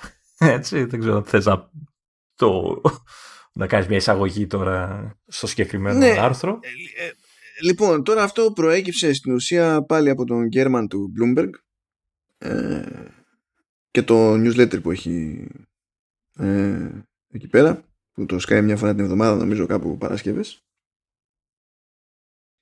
και στην ουσία ε, ε, λέει κάποια πράγματα τα οποία δεν λέγω την πρώτη φορά. Απλά επειδή τα λέει ο Γκέρμαν και παρακολουθεί ο κόσμος, υποτίθεται γενικά τι θέση παίρνει ο Γκέρμαν, γιατί από εκεί βγαίνουν και πολλές φήμες και πολλές ενδείξεις τέλος πάντων για το που πάνε τα πράγματα. Αλλά ο, ε, έχει, είναι, ταυτόχρονα είναι και opinion piece εκεί μέσα. Έτσι. Ε, λέει ρε παιδί μου ότι ναι, κοίταξε να δεις, κάτι πρέπει να κάνουμε με το ρημάδι του iPad, διότι έχει κότσια και το κρατάει πίσω το software κτλ. Και, και μπαίνει στη διαδικασία να λέει ρε παιδί μου ότι εγώ θεωρώ ότι μια λύση είναι να λειτουργεί ε, με τρία modes. Πράγμα που προέκυψε αυτό μια συζήτηση που έκανε με τον Φεντερίκο Βιτίτσης που είναι γνωστή φιγούρα τέλος πάντων και έχει μεγάλο, μεγάλο κάλο με, με iPad αν και το γύρισε σε Mac τώρα τον χάλασε ε, αλλά anyway λέει να έχει ένα standard mode ας πούμε που είναι το κλασικό για touch ε, να έχει ένα άλλο mode για λειτουργία με Apple Pencil ώστε να τροποποιεί τα εικονίδια και το UI και τα λοιπά ώστε να τέλος πάντων να είναι πιο φιλικό συγκεκριμένα για Apple Pencil Δηλαδή πιάνουμε, ε, ήδη, ήδη εύχεται να γίνει ένα πράγμα το οποίο δεν έχει μπει στη διαδικασία να το κάνει ποτέ η Apple μέχρι στιγμής έτσι. Και μετά λέει, αφού ζήτησα ένα γιατί να μην ζητήσω και ένα άλλο.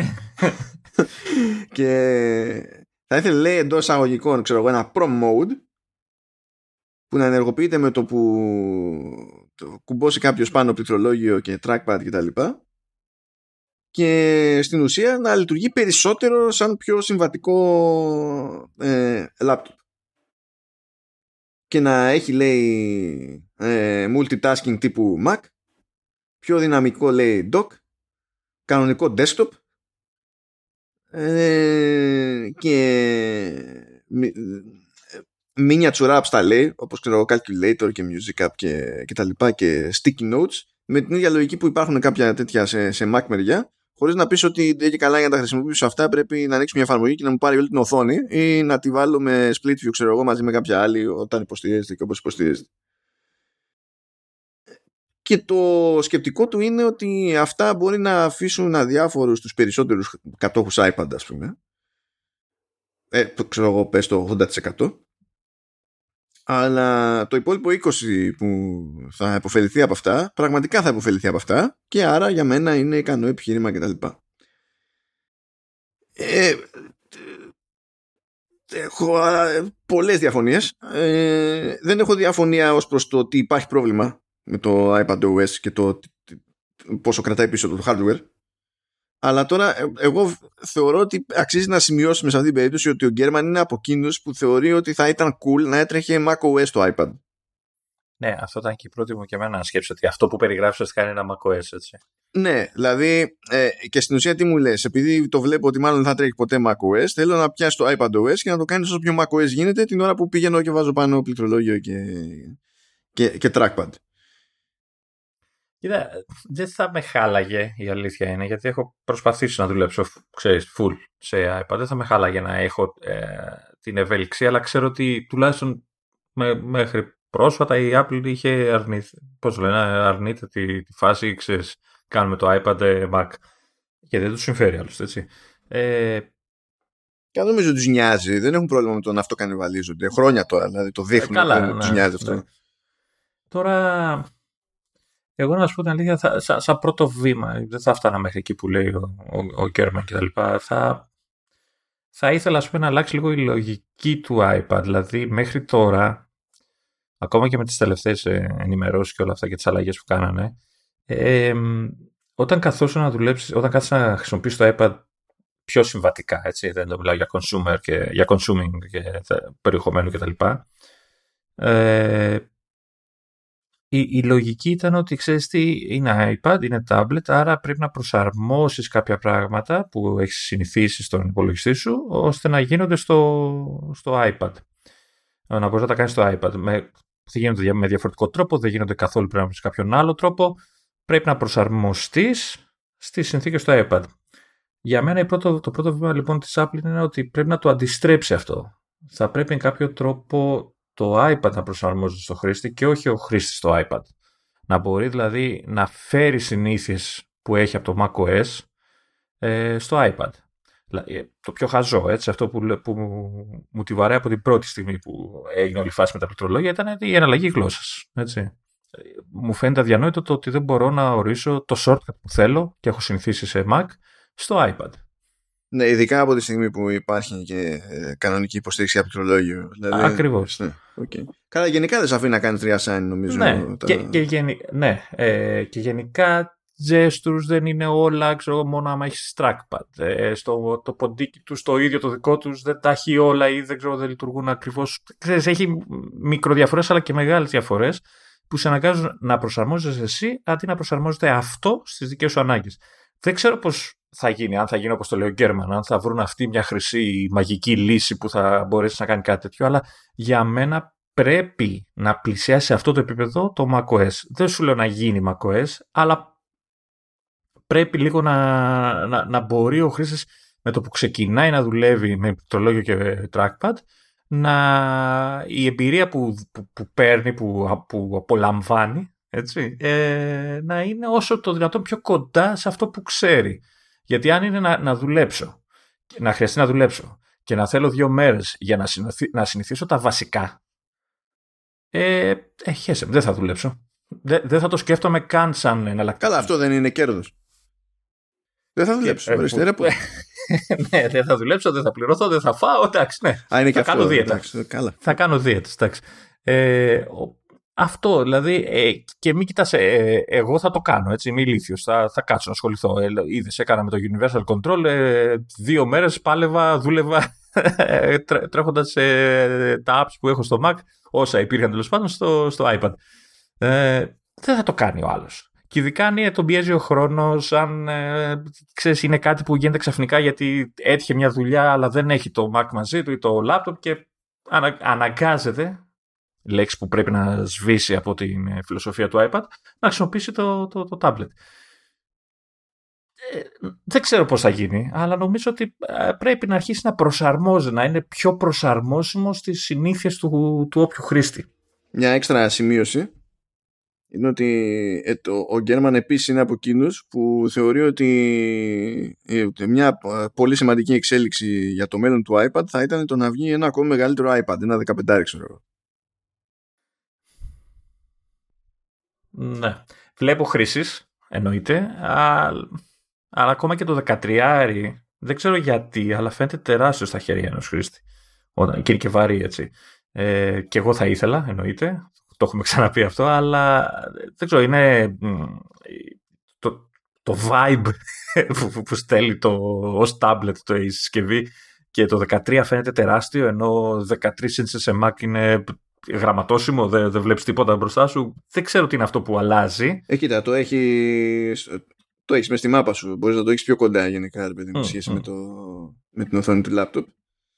Αλλά ε, είναι και άλλο το interface, άλλη λογική με την οποία το χρησιμοποιείς, ναι. οπότε γενικά φαίνεται αλλιώς. Δεν, το, δεν το συζητάμε, είναι τελείως άλλο το concept, το κρατάω ή το στείνω κάπου, κάπως και δηλαδή όλα αυτά παίζουν ναι, ρόλο αν, αν, αν φτάναμε σε φάση που μπορούμε να ξετυλίξουμε την οθόνη, έτσι, να την μεγαλώσουμε, να την μικρύνουμε όπως θέλουμε, όταν θα φτάσουμε σε αυτή την εποχή, ναι, να το δούμε. Αλλά δεν νομίζω ότι είναι αυτό που πρέπει να κυνηγήσει πρώτα η Apple. Έτσι. Για μένα πρέπει να, να, να δει τι θα κάνει με το software. Έχω την ελπίδα ότι φέτος κάτι θα, θα, θα παιχτεί. Ελπίζω.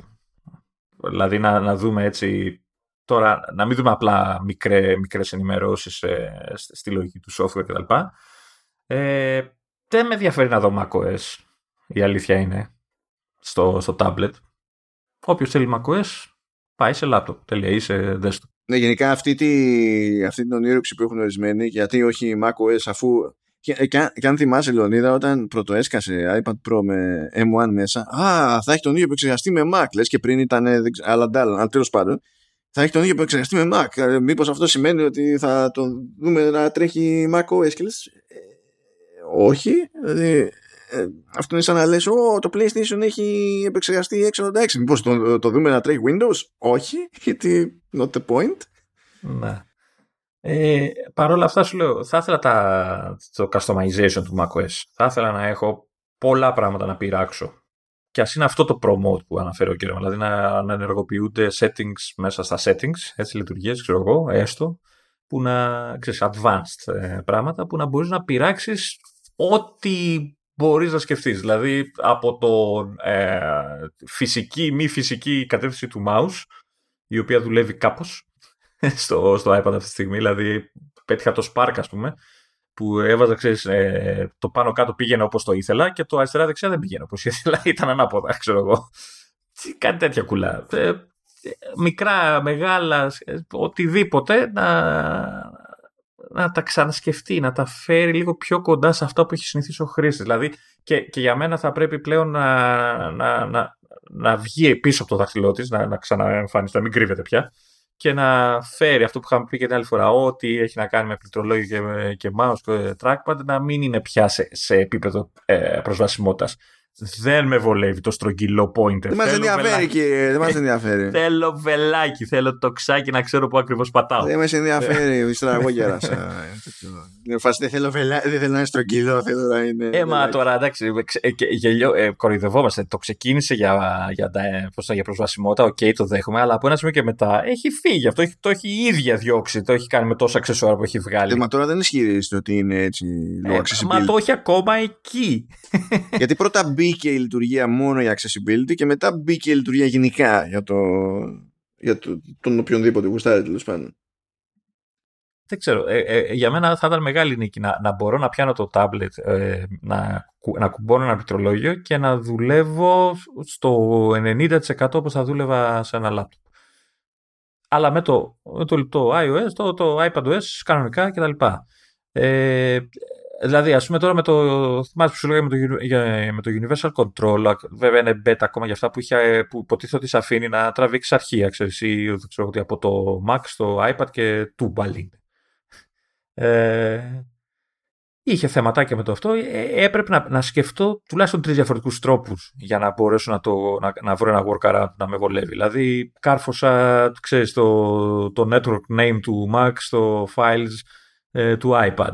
Ε, έψαχνα με το airdrop. Ε, έκανα διάφορα. Και όλα αυτά γιατί δεν έχει desktop που θέλει ο Κέρμα να βάλει. Που εντάξει, το καταλαβαίνω, θα ήταν χρήσιμο, αλλά δε- η αλήθεια είναι ότι δεν μου κολλάει σε iPad αυτό το πράγμα ε, θα μπορούσε να βρει μια λύση λίγο πιο απλή.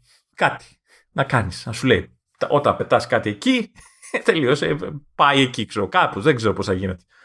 Ε, θα μπορούσε θεωρητικά το οποίο, εντάξει αυτό δεν είναι απλή λύση, αλλά θα είναι απλή ως αποτέλεσμα στο, στο χρήστη, δεν θα είναι απλή για, τη, τη- για να τη φτιάξει, αλλά με, ανάλογα με το, ε, δηλαδή, στην ουσία να επικοινωνεί το τύπος αρχείου και να σου βγάζει τις εφαρμογές που μπορούν να ανοίξουν αυτό το αρχείο.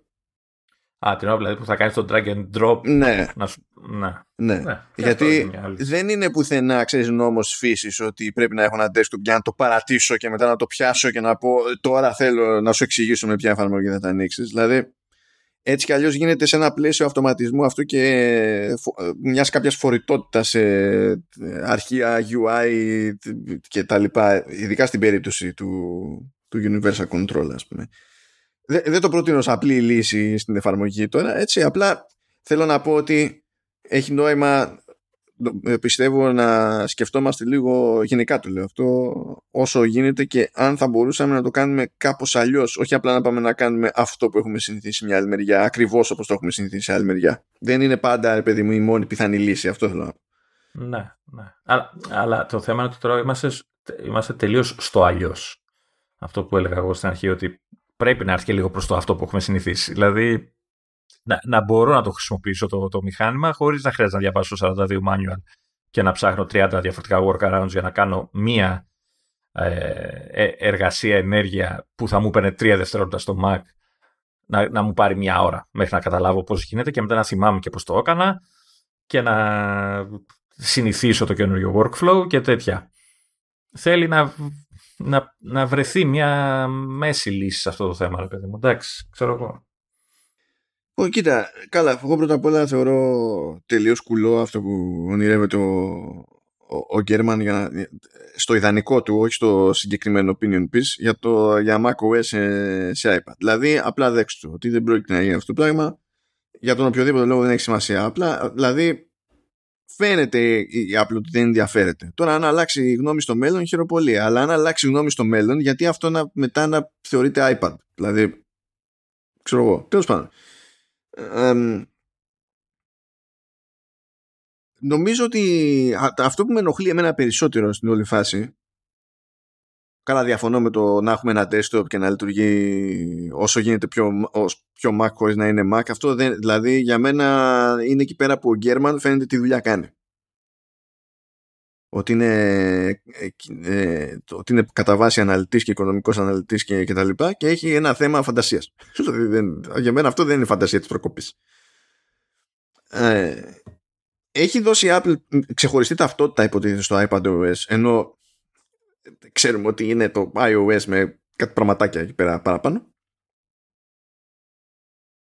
και πιστεύω ότι δεν έχει κάνει αρκετό κόπο ώστε να του δώσει πιο ξεκάθαρη και διαχωρισμένη ταυτότητα.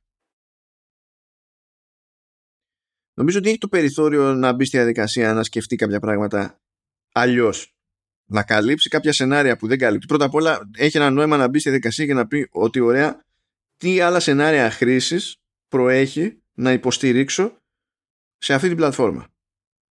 Όχι τι μπορώ να κάνω από αυτά που μου ζητάνε. Όχι τι μπορώ να κάνω ώστε κάτι που γίνεται σε Mac να μπορεί να γίνεται και εδώ. Είναι ποια σενάρια έχει νόημα, γιατί κάποια θα έχουν περισσότερη ζήτηση, δηλαδή αν ανακαλύψεις πρώτα κάποια, ανακαλύψεις αυτά που θα επηρεάσουν περισσότερο κόσμο, είναι, αυτό είναι απλή λογική. Εντάξει και μετά να μπει στη διαδικασία να αναρωτηθεί πώς έχει νόημα να το κάνει αυτό το πράγμα με τα δεδομένα του iPad. Διότι ε, κάθομαι και ακούω τώρα μια πεποίθηση μεταξύ των πιο σκληροπηδηνικών ας πούμε που σου λέει ότι εντάξει τώρα όπως και να το κάνουμε το, η, η, η στάνταρ χρήση πλέον του iPad είναι οριζοντίως όχι κάθετα και εγώ το χρησιμοποιώ μόνο με πληκτρολόγιο κτλ. Ναι, δεν είσαι εσύ όλος ο κόσμος.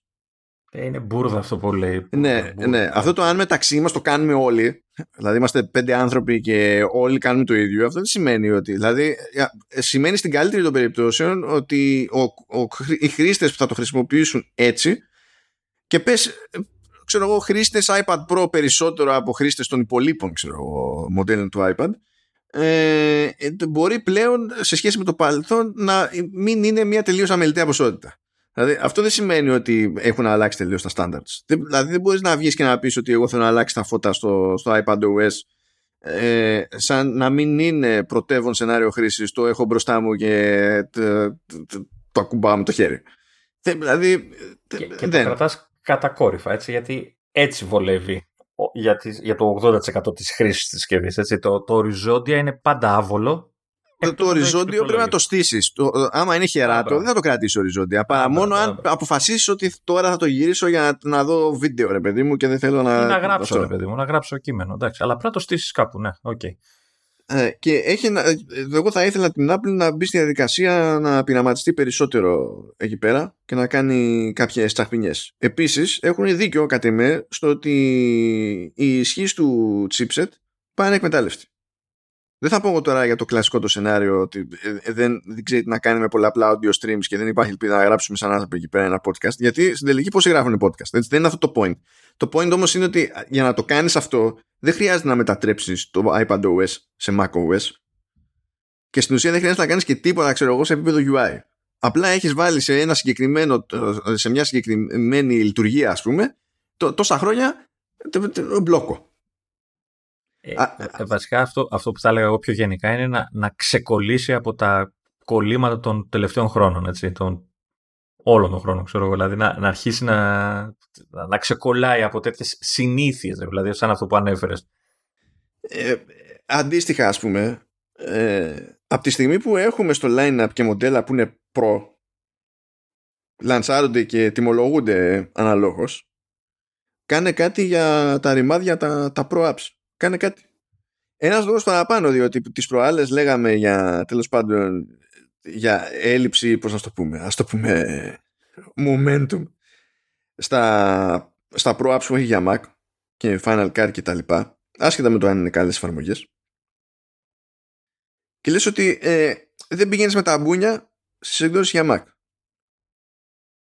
Δεν τα κάνεις και κάτι άλλο.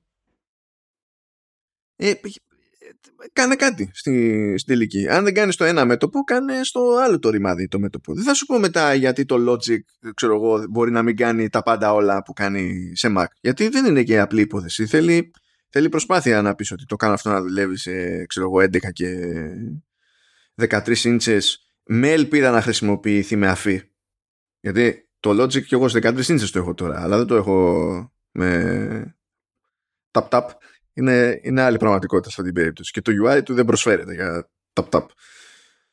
Θέλει, θέλει δουλειά αυτό το πράγμα. Αλλά κάντο.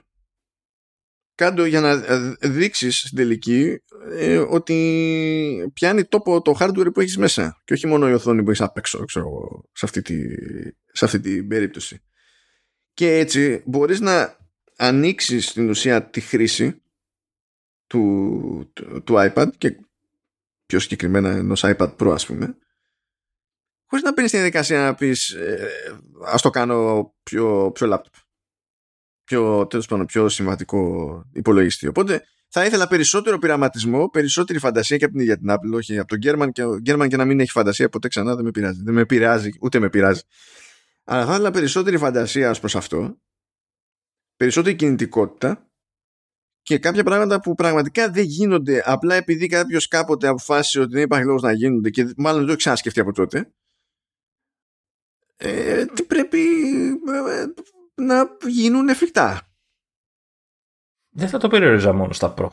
Γιατί έχουν αρχίσει και απλώνονται τα, τα τσιπάκια και, σε, και στο Air και που αλλού. Δηλαδή... Ε, λέω τώρα με τη λογική ότι από τη στιγμή που έχεις μοντέλα που μου λες ότι ναι, αυτά ναι. είναι Pro, παρά έχουν, παρά έχουν και κότσια, έχουν και chipsets και τα λοιπά ε, δεν γίνεται να είναι το μόνο πράγμα που έχεις να μου πεις. Δηλαδή ότι ε, είναι καλύτερο hardware αλλά στην πράξη δεν αλλάζει κάτι.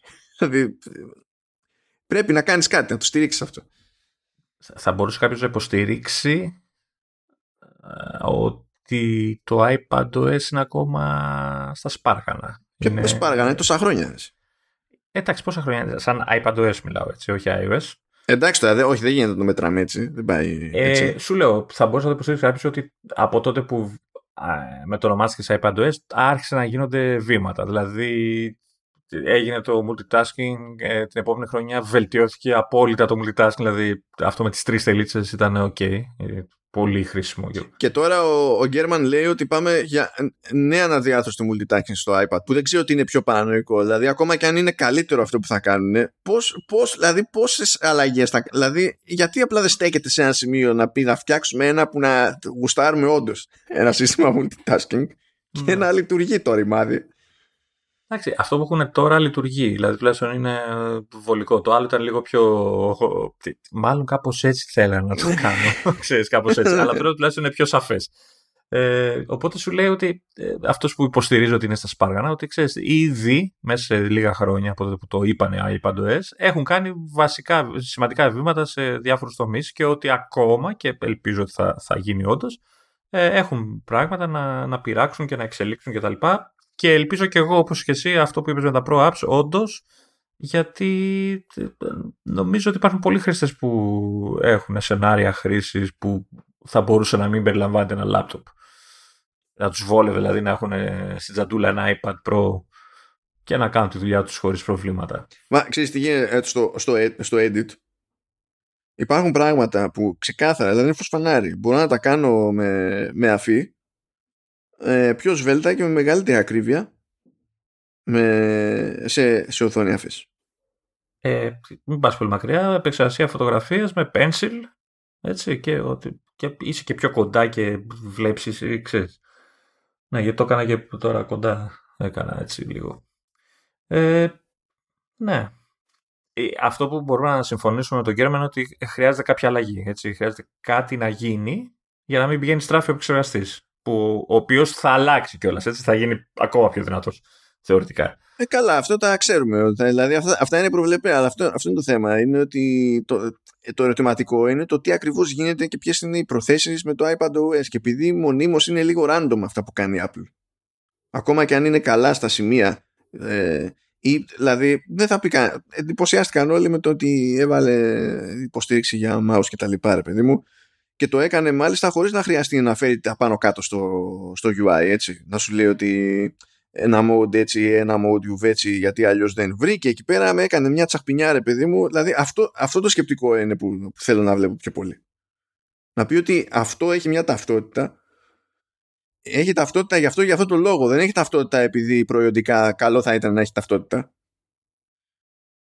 Δηλαδή το, το ζήτημα δεν είναι το, το PR της υπόθεσης. Αλλά να υπάρχει, να φαίνεται ότι υπάρχει μια πίστη σε αυτό από πίσω και πίστη για κάτι συγκεκριμένο. Και να πάει να λειτουργήσει σε αυτό το πλαίσιο και να καταλήγει όπως ε, είναι λογικό να καταλήγει κάθε group προϊόντων, ρε παιδί μου. Να έχουν κάποια ξεκάθαρα προτερήματα σε διάφορα σενάρια χρήσης. Δηλαδή, με την ίδια λογική που ε, ξέρεις, και, ο, και ο Mac Pro είναι υπερτούμπανο, και τώρα το Mac Studio είναι, είναι υπερτούμπανο, αλλά κάποιες φορές πολύ απλά δεν γίνεται να είσαι ok απλά με desktop στη ζωή σου. Πώς το κάνουμε, θα χρειαστείς κάτι άλλο. Έτσι. Ναι, ναι. δηλαδή, αυτό. Δεν είναι κακό ότι ισχύει αυτό το πράγμα, ούτε, σου, ούτε σε εμποδίζει να πουλήσεις τα υπόλοιπα και μονίμως κανιβαλίζεται η Apple. Δεν έχει τέτοιο κόμπλεξ. Γι' αυτό δεν καταλαβαίνω ακριβώς. Εκτός πια αν έχει τόσο θέμα, λόγω του τρόπου με τον οποίο λειτουργεί, να εστιάζει σε όλα αυτά που υποτίθεται ότι προσπαθεί να εστιάζει όλο αυτόν τον καιρό. Δηλαδή, βλέπαμε ότι ήταν random η φάση λίγο με Mac, ασχέτως Apple Silicon, για κάποια χρόνια. Και τώρα πηγαίνει μπαμ, μπαμ, μπαμ, μπαμ. Και όσο πηγαίνει μπαμ, μπαμ, μπαμ, μπαμ σε Mac, είμαστε όλοι με απορίες για το, για το iPad. Δηλαδή είναι σαν να μην μπορεί, σαν να... Θα πει κάποιος τεράστια εταιρεία, πήρα λεφτά, πήρε ο κόσμος. Αυτό έχει να κάνει με το πώς οργανώνονται τα πράγματα μέσα. Αυτό είναι άλλο καπέλο.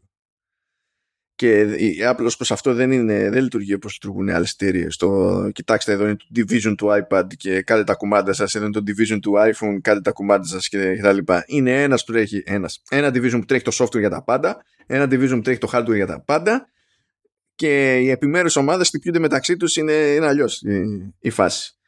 Και υπάρχει μια φιλοσοφία πίσω από αυτό το στυλ, από αυτή την προσέγγιση, έχει τα καλά της και τα θετικά της και τόσα χρόνια μπορείς να πεις ότι στην τελική net positive είναι το αποτέλεσμα από την πλευρά της Apple ως προς αυτό αλλά δημιουργεί και κάποια θέματα άλλα τέλος πάντων. Okay. Βασικά η ίδια δημιουργεί προσδοκίες αυτό είναι το θέμα και ε, είναι λίγο αργή στο να τις καλύψει να τις κάνει πραγματικότητα. Εντάξει τώρα αυτό είναι και λίγο μαγικό διότι είμαστε σε μια φάση που όλοι έχουν απαιτήσει από την Apple ό,τι να γίνει. Ναι, εντάξει, Όπως και να έχει. Μα, μα η ίδια το κάνει αυτό ρε εσύ. Δηλαδή δεν σου πουλάει κάτι που, είναι, που ξέρω, κάνει 20 ευρώ και λες εντάξει παιδί για τα λεφτά του καλό είναι. Σου πουλάει κάτι, σου, σου, πουλάει κάτι με πολλά λεφτά που όμως σου λέει ότι ξέρεις τι αξίζει να τα δώσεις έτσι και είναι και, και, είναι και ωραίο και, και τσίλικο και μπάνικο και όλα και σου δημιουργεί προσδοκίες ότι ξέρεις τι τα έδωσα και θα μπορέσω να το χρησιμοποιήσω όπως θέλω και ξέρω. Ή θέλω μάλλον. Ή θα, θα κάνω όλα αυτά που, που, που πρέπει να κάνω. Και ξαφνικά πέφτει σε ένα τείχος που λέγεται iPadOS. Το οποίο έχει κάνει, είπαμε, βήματα, αλλά ακόμα έχει πολύ δρόμο μπροστά του για να... Ε, εντάξει, τώρα εγώ διαφωνώ λίγο σε αυτό ως προς το, το, το ζήτημα των προσδοκιών ε, ε ακριβώς επειδή έχει μια ειδική αντιμετώπιση η Apple. Η Apple αντιμετωπίζεται πολύ διαφορετικά από ό,τι αντιμετωπίζει οποιαδήποτε εταιρεία. Δεν έχει σημασία τι θα κάνει, τι θα πει και οτιδήποτε.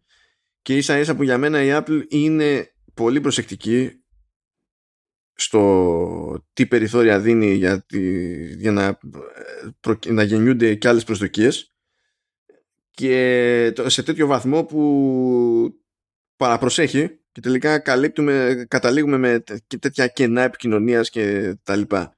Η Apple σε αντίθεση με οποιαδήποτε άλλη εταιρεία τεχνολογίας από τις μεγάλες και αν σκεφτείς, δεν βγαίνει να τάζει πράγματα για κάποτε. Δεν παίζει καθόλου τέτοιο παιχνίδι. δεν είπα κάτι τέτοιο.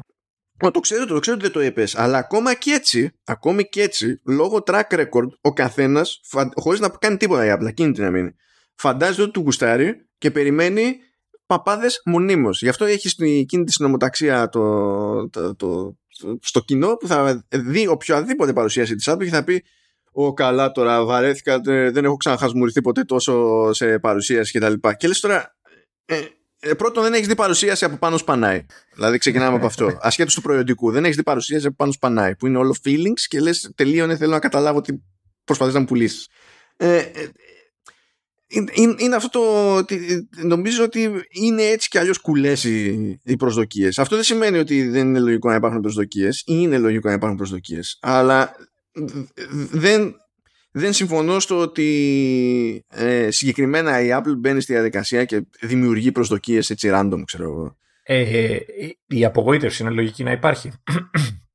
Ε, όταν παίρνεις στα χέρια σου ένα τάμπλετ το οποίο και εσύ ο ίδιος το έχεις πει παλιότερα και γενικά ισχύει ότι είναι ένα από τα καλύτερα της κατηγορίας. Είναι, για να μην πω το καλύτερο, να πω ότι είναι ένα από τα καλύτερα. Έτσι. Είναι σχεδόν χωρίς ανταγωνισμό. Ναι, αν το δούμε σαν product design και αυτό δεν είναι το τι γραμμές έχει απ' έξω, έτσι, ε, ναι, δεν έχει ουσιαστικό ε, αντίπαλο. Δεν είναι λογικό λοιπόν ένας χρήστη να νιώθει απογοήτευση όταν αυτό το ακριβό, ωραίο, καλύτερο πράγμα δεν τον εξ, όχι εξυπηρετεί, ότι δεν του επιτρέπει να κάνει κάποια πράγματα, ότι έχει περιορισμούς αυτό εννοώ εγώ ότι δημιουργεί προσδοκίες με την έννοια ότι ο άλλος παίρνει κάτι, δίνει, κάνει μια επένδυση και τελικά ε, ε, για, για λόγους που δεν καταλα, κατανοεί αυτός, αλλά πολλές φορές και εμείς που παρακολουθούμε λίγο περισσότερα πράγματα, ε, χτυπάει σε πτύχους γιατί ξέρω εγώ, έχει κολλήματα η Apple, γιατί δεν έχει προλάβει να ασχοληθεί, γιατί ασχολείται με άλλα, για το οτιδήποτε.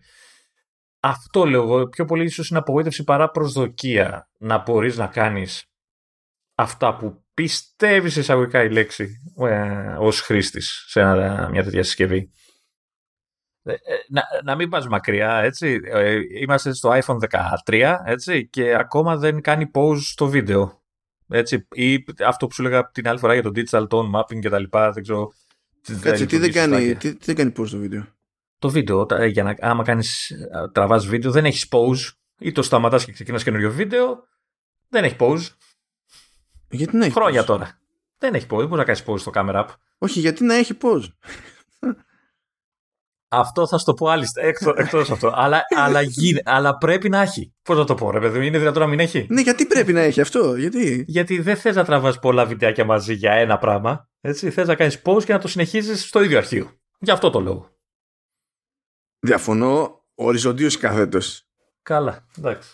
Διότι είναι, γιατί, είναι, γιατί είναι μεγαλύτερη μανούρα το κόψιμο δεν από τη συνένωση. Αν συμφωνείς. Είναι, είναι μια χαζή, ένα χαζ, χαζό, ένας χαζός περιορισμός που δεν έχει και λόγο να, να υπάρχει. Είναι δηλαδή τόσο δύσκολο να βάλουν pause. Όχι, δεν είναι, δεν, είναι, δεν, είναι, δεν είναι δύσκολο. Δεν καταλαβαίνω γιατί να μην έχει. Απλά είμαι σκαλώνω τώρα πώς σου έχει έρθει, διότι ο κανόνας στη βιντεοσκόπηση for ages είναι, δεν είναι, υπάρχει pause. δηλαδή... Τι δεν υπάρχει pause, γιατί δεν έκανες pause με την κάμερα όταν τράβηξες με βιντεοκάμερα; Όταν ήσουν, με, όταν ήσουν με αναλογική. Γιατί έγραφες πάνω σε μία λωρίδα. Οπότε το concept δεν ήταν κόβω τη λωρίδα. Ναι, προφανώς. το, το concept είναι να έχω την επιλογή να το κάνω και έτσι. Και από τη στιγμή που για σένα δεν είναι δύσκολο ως Apple, δεν καταλαβαίνω γιατί δεν το σκέφτεσαι καν. Και πίστεψε με, το κάνει όλος ο ανταγωνισμός. Όλος. το δίνει αυτό σαν δυνατότητα. Που δεν σε νοιάζει, εντάξει, το δέχομαι. Okay. Τέλος πάντων, εγώ σου φέρω ένα παράδειγμα, ένα χαζό κόλλημα. Εσύ είπες πριν για τα podcast, ξέρω εγώ. Τέτοια. Ο άλλος λοιπόν που δίνει λεφτά για να και επενδύει σε ένα iPhone ή σε ένα iPad και αυτά, όταν χτυπάει σε πράγματα τέτοια, ε, απογοητεύεται. Και τσαντίζεται. Και εκνευρίζεται και όλα τα άλλα που ανέφερες. Όπω με σκάλωσε τώρα αυτό. Δηλαδή είναι τελείως. Ε, θεωρώ ότι είναι τελείως κουλό Έχει σκάσει. Υπήρξε τώρα, δεν ξέρω αν υπάρχει ακόμα ε, μόδα στα βιντεάκια που τραβάς ένα βίντεο με εσένα, ξέρω εγώ, να φαίνεσαι και ξαφνικά εξαφανίζεσαι και εμφανίζει άλλο ναι, σημείο. Ναι. το οποίο γίνεται με pause και ξεσαλλαγή τοποθεσίας, ναι. σταθερή λήψη και ξανά. Ε, αυτό δεν γίνεται χωρίς να έχεις pause. Έτσι. Δεν γίνεται. να γίνει μαγικό, έτσι. Να είναι σαν μαγικό. Γίνεται. Πώς δεν γίνεται. θα πρέπει να κάνεις μετά εσύ Stitch και δεν ξέρω εγώ τι. Εντάξει, Ναι, όχι, ναι, δεν θέλω. ναι. Δεν θέλει, δεν, δεν θέλει να γίνεται αμέσως. Α, παιδιά, ο Λεωνίδας δεν ξέρω αν το έχει καταλάβει και ο ίδιος. Ο Λεωνίδας αυτή τη στιγμή έχει παράπονο που είναι επίπεδου. εγώ ε, δεν ε, έχω. Μεταφέρω αλλου, αλλουνού παράπονο. Δεν μεταφέρω το ίδιο. Εμένα δεν με ενδιαφέρει. λοιπόν, αυτό είναι Το- παράπονο level TikToker. Να το, να το ξέρετε. είναι αυτό. Δεν, ε. εί- δεν είμαι όμως. δεν είμαι, οπότε δεν με ενδιαφέρει. δεν με ενδιαφέρει. Το, κα- το, το έχω ακούσει από άλλους όμως και το μεταφέρω. Oh dear. Ναι, οκ. Εντάξει.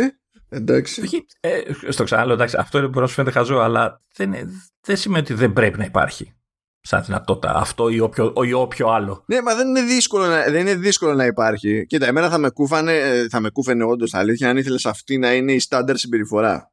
Όχι, ρε παιδί μου. Σα- ε, ε, μι- μιλάμε πάντα. Αυτό που θέλω εγώ είναι να έχω επιλογές.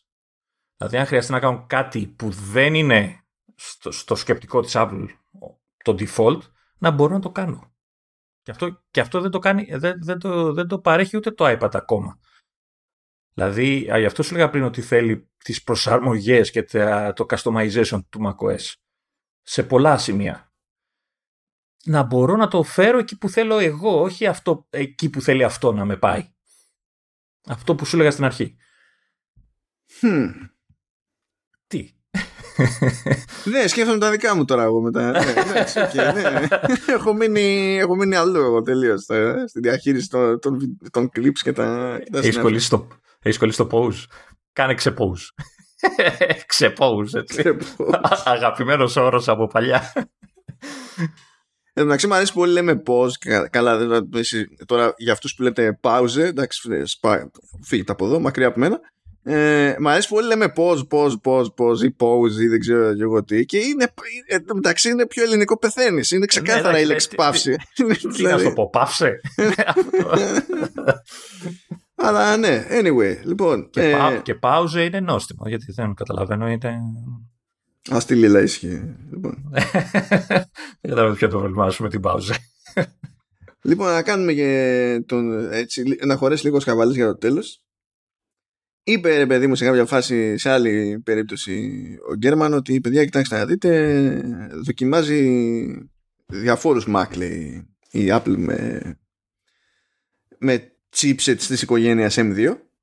Πέφτω από τα σύννεφα τώρα. Απίστευτο, απίστευτο. Είναι να βγάλει καινούργια chipset φέτος και το δοκιμάζει προϊόντα. Δηλαδή δεν θα γίνει. Δεν ξέρω πώς Εγώ δεν γίνεται. το περίμενα. Ε, εγώ πιστεύω ότι το κάνει από πιο παλιά, αλλά δεν. Ναι.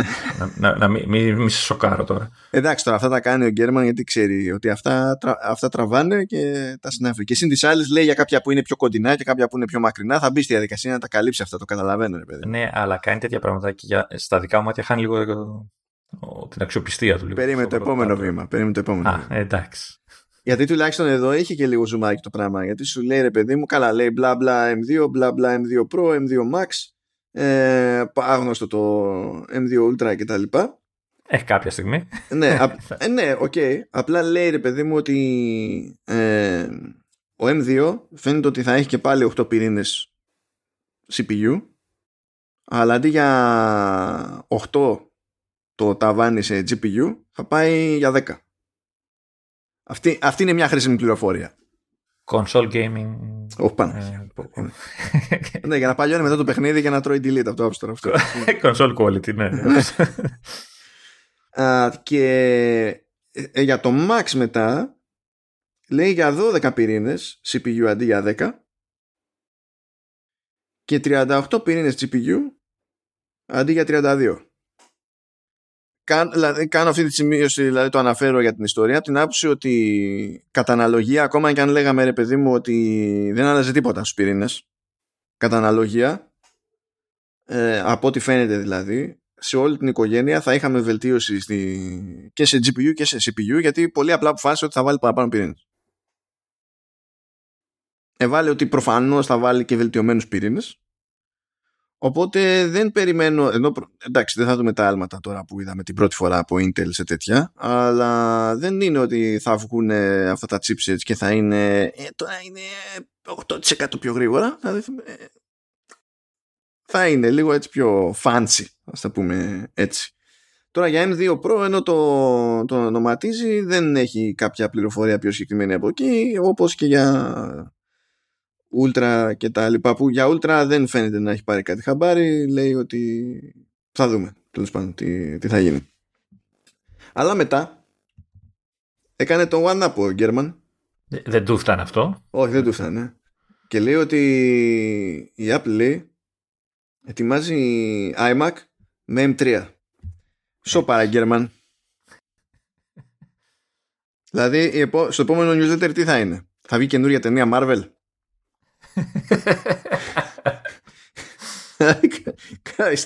Κάπου ωραία, οκ. Δεν είναι ότι δεν είχες τίποτα άλλο να γράψεις. Ε, άστο το ρημάδι. Δηλαδή λέει ότι ε, work on an iMac with an M3 chip is already underway. Ναι, φυσικά, αφού τα έχουμε 500.000 φορές και το ξέρει και ο Gurman, το ξέρει και η κουτσή Μαρία, το ξέρει και ο Gurman ότι, ε, ότι το ξέρουμε αυτοί που είμαστε πιο βλαμμένοι τέλος πάντων. Αλλά σου λέει, κοίταξε να δεις, ε, θα κυκλοφορήσει, θα το πάρουν και θα το αναμεταδώσουν και τα λοιπά. Σε αυτό δίκιο έχει, γιατί ξέρει πώς λειτουργεί η δυστυχή σε αυτή η πραγματικότητα. Και σου λέει, ήδη δοκιμάζει, ξέρω εγώ. Ε, φυσικά και ήδη, διότι ε, εδώ το chip που θα βγει φέτος, δηλαδή για iPhone, αυτό έχει ξεκινήσει τρία χρόνια πριν. Είναι δυνατόν να μην κάνει τίποτα τρία χρόνια και ξαφνικά να βγαίνει ένα chip; Ε, εσύ το λες ότι είναι φυσικά, αλλά ε, μάλλον υπάρχει πολλοί κόσμος που νομίζω ότι το M1 βγήκε πέρσι. Φτιάχτηκε, κατασκευάστηκε και ε, βγήκε στην παραγωγή όταν το είπανε. Και μπορείς να σου φαίνεται χαζό, αλλά ξέρω εγώ, θα υπάρχουν άνθρωποι που δεν γνωρίζουν και το. Θυμάσαι που σφιγγώσουν τις προάλλες που έλεγες και καλά τώρα θα βγάλει ξέρω εγώ, τον M2 και πότε θα σχεδιάσει τον M2 Pro και πότε θα σχεδιάσει τον M2 ε. Max και που έλεγα ότι αυτά τρέχουν. ναι, ναι, ναι. Ε, εντάξει. Αλλά και βάσει timing δηλαδή είναι λογικό. Δηλαδή αυτή τη στιγμή που μιλάμε δεν, ε, και να μην έπαιζε κάπου, ξέρεις, ένα chip σε κάποιο μηχάνημα ψηλό random να κάνουν κάποια δοκιμή για trial ας πούμε. Ε, αυτή τη στιγμή που μιλάμε μπορούμε να θεωρούμε πάνω κάτω δεδομένο ότι η Apple έχει πάρει ό,τι αποφάσισε να πάρει για το πώς θα είναι ο M3. Να. Εδώ, να το πάμε κι αλλιώς. Στο software που ξέρουμε ότι έχουμε κάποια μεγάλη κυκλοφορία κάθε χρόνο, ξέρω εγώ, έτσι, αλλά έχουμε μεγάλη έκδοση, ξέρω, μεγάλη αναβάθμιση κτλ. Το τι ε, λειτουργίες βάζει στόχο για το επόμενο iOS που θα βγει το φθινόπωρο του 2023, όχι αυτό που έχετε τώρα, για εκείνο που θα βγει του χρόνου το ε, ποιο feature set παγιώνεται και, τους, και όντως πάμε να τα κάνουμε αυτά για τότε θα καθοριστεί μέσα σε αυτό το καλοκαίρι. Πάνω που θα τρέχουν οι beta του, του, του, του 16 και, κάπου, και πάνω που θα, τρέχει, θα βγαίνουν οι beta του 16 θα παίρνονται οι πιο τελεσίδικες αποφάσεις για το τι θα, θα, θα παίζει με το iOS 17 και μιλάμε για software που έχεις άλλο περιθώριο να κάνεις ταρζανιές, έτσι. Ε, στο hardware προφανώς είναι πιο. Δηλαδή θέλει αέρα το, το πράγμα. Πάντω δεν ξέρω για M, 2 M3 τι συστήματα υπολογίζει ο Γκέρμαν ή η Apple. Θα, Αλλά μόλις έρθει ο M4. όχι, όχι, όχι. Αλλά αφού γκράζω έτσι στον αέρα, έτσι, το, το, νιώθω στον αέρα ότι ο, θα, θα, θα, θα καταρρεύσει το ίντερνετ αν βγει η Apple το, στην WWDC, γιατί εκεί το θέλουν όλοι, και πει Mac Mini με όλες τις θύρες, επεξεργαστεί όχι Ultra αλλά έναν Pro ή δεν ξέρω τι, και που θα είναι και σε καλή τιμή. Όλοι αυτό περιμένουν για κάποιο λόγο. Δεν ξέρω γιατί. Έναν καλό Mac Mini ε, και προσιτό, έτσι. Με θύρες και μνήμη και προσιτό, δηλαδή είναι, έπρεπε να ε, το πεις ναι, αυτό όχι, για να... όχι στούντιο, όχι δηλαδή ε, ε, για... ε, ο Mac Mini δεν είναι στημένος για να είναι στούντιο. Αυτό λέω, ένα φυσιολογικό Mac Mini αλλά με τις θύρες του, με την ε, παραπάνω μνήμη, δεν ξέρω τι άλλο. Α, ε, νομίζω θα καταρρεύσει το ίντερνετ μόλις ε, το ανακοινώσουν. Το, το περιμένουν πώς και πώς. Δεν ξέρω. Έτσι έχω αυτή την. Ε, την Εγώ δεν πιστεύω ότι θα καταρρεύσει το ίντερνετ. Θεωρώ ότι είναι πολύ συγκεκριμένο γκρουπ ατόμων που έχει hard τρελό, ας πούμε, για τη συγκεκριμένη περίπτωση Mac Mini. Παρότι μπορώ να πω ότι ανήκω σε αυτούς, δεν είναι το προϊόν που μπορεί να κάνει να οδηγήσει στην κατάρρευση του ίντερνετ.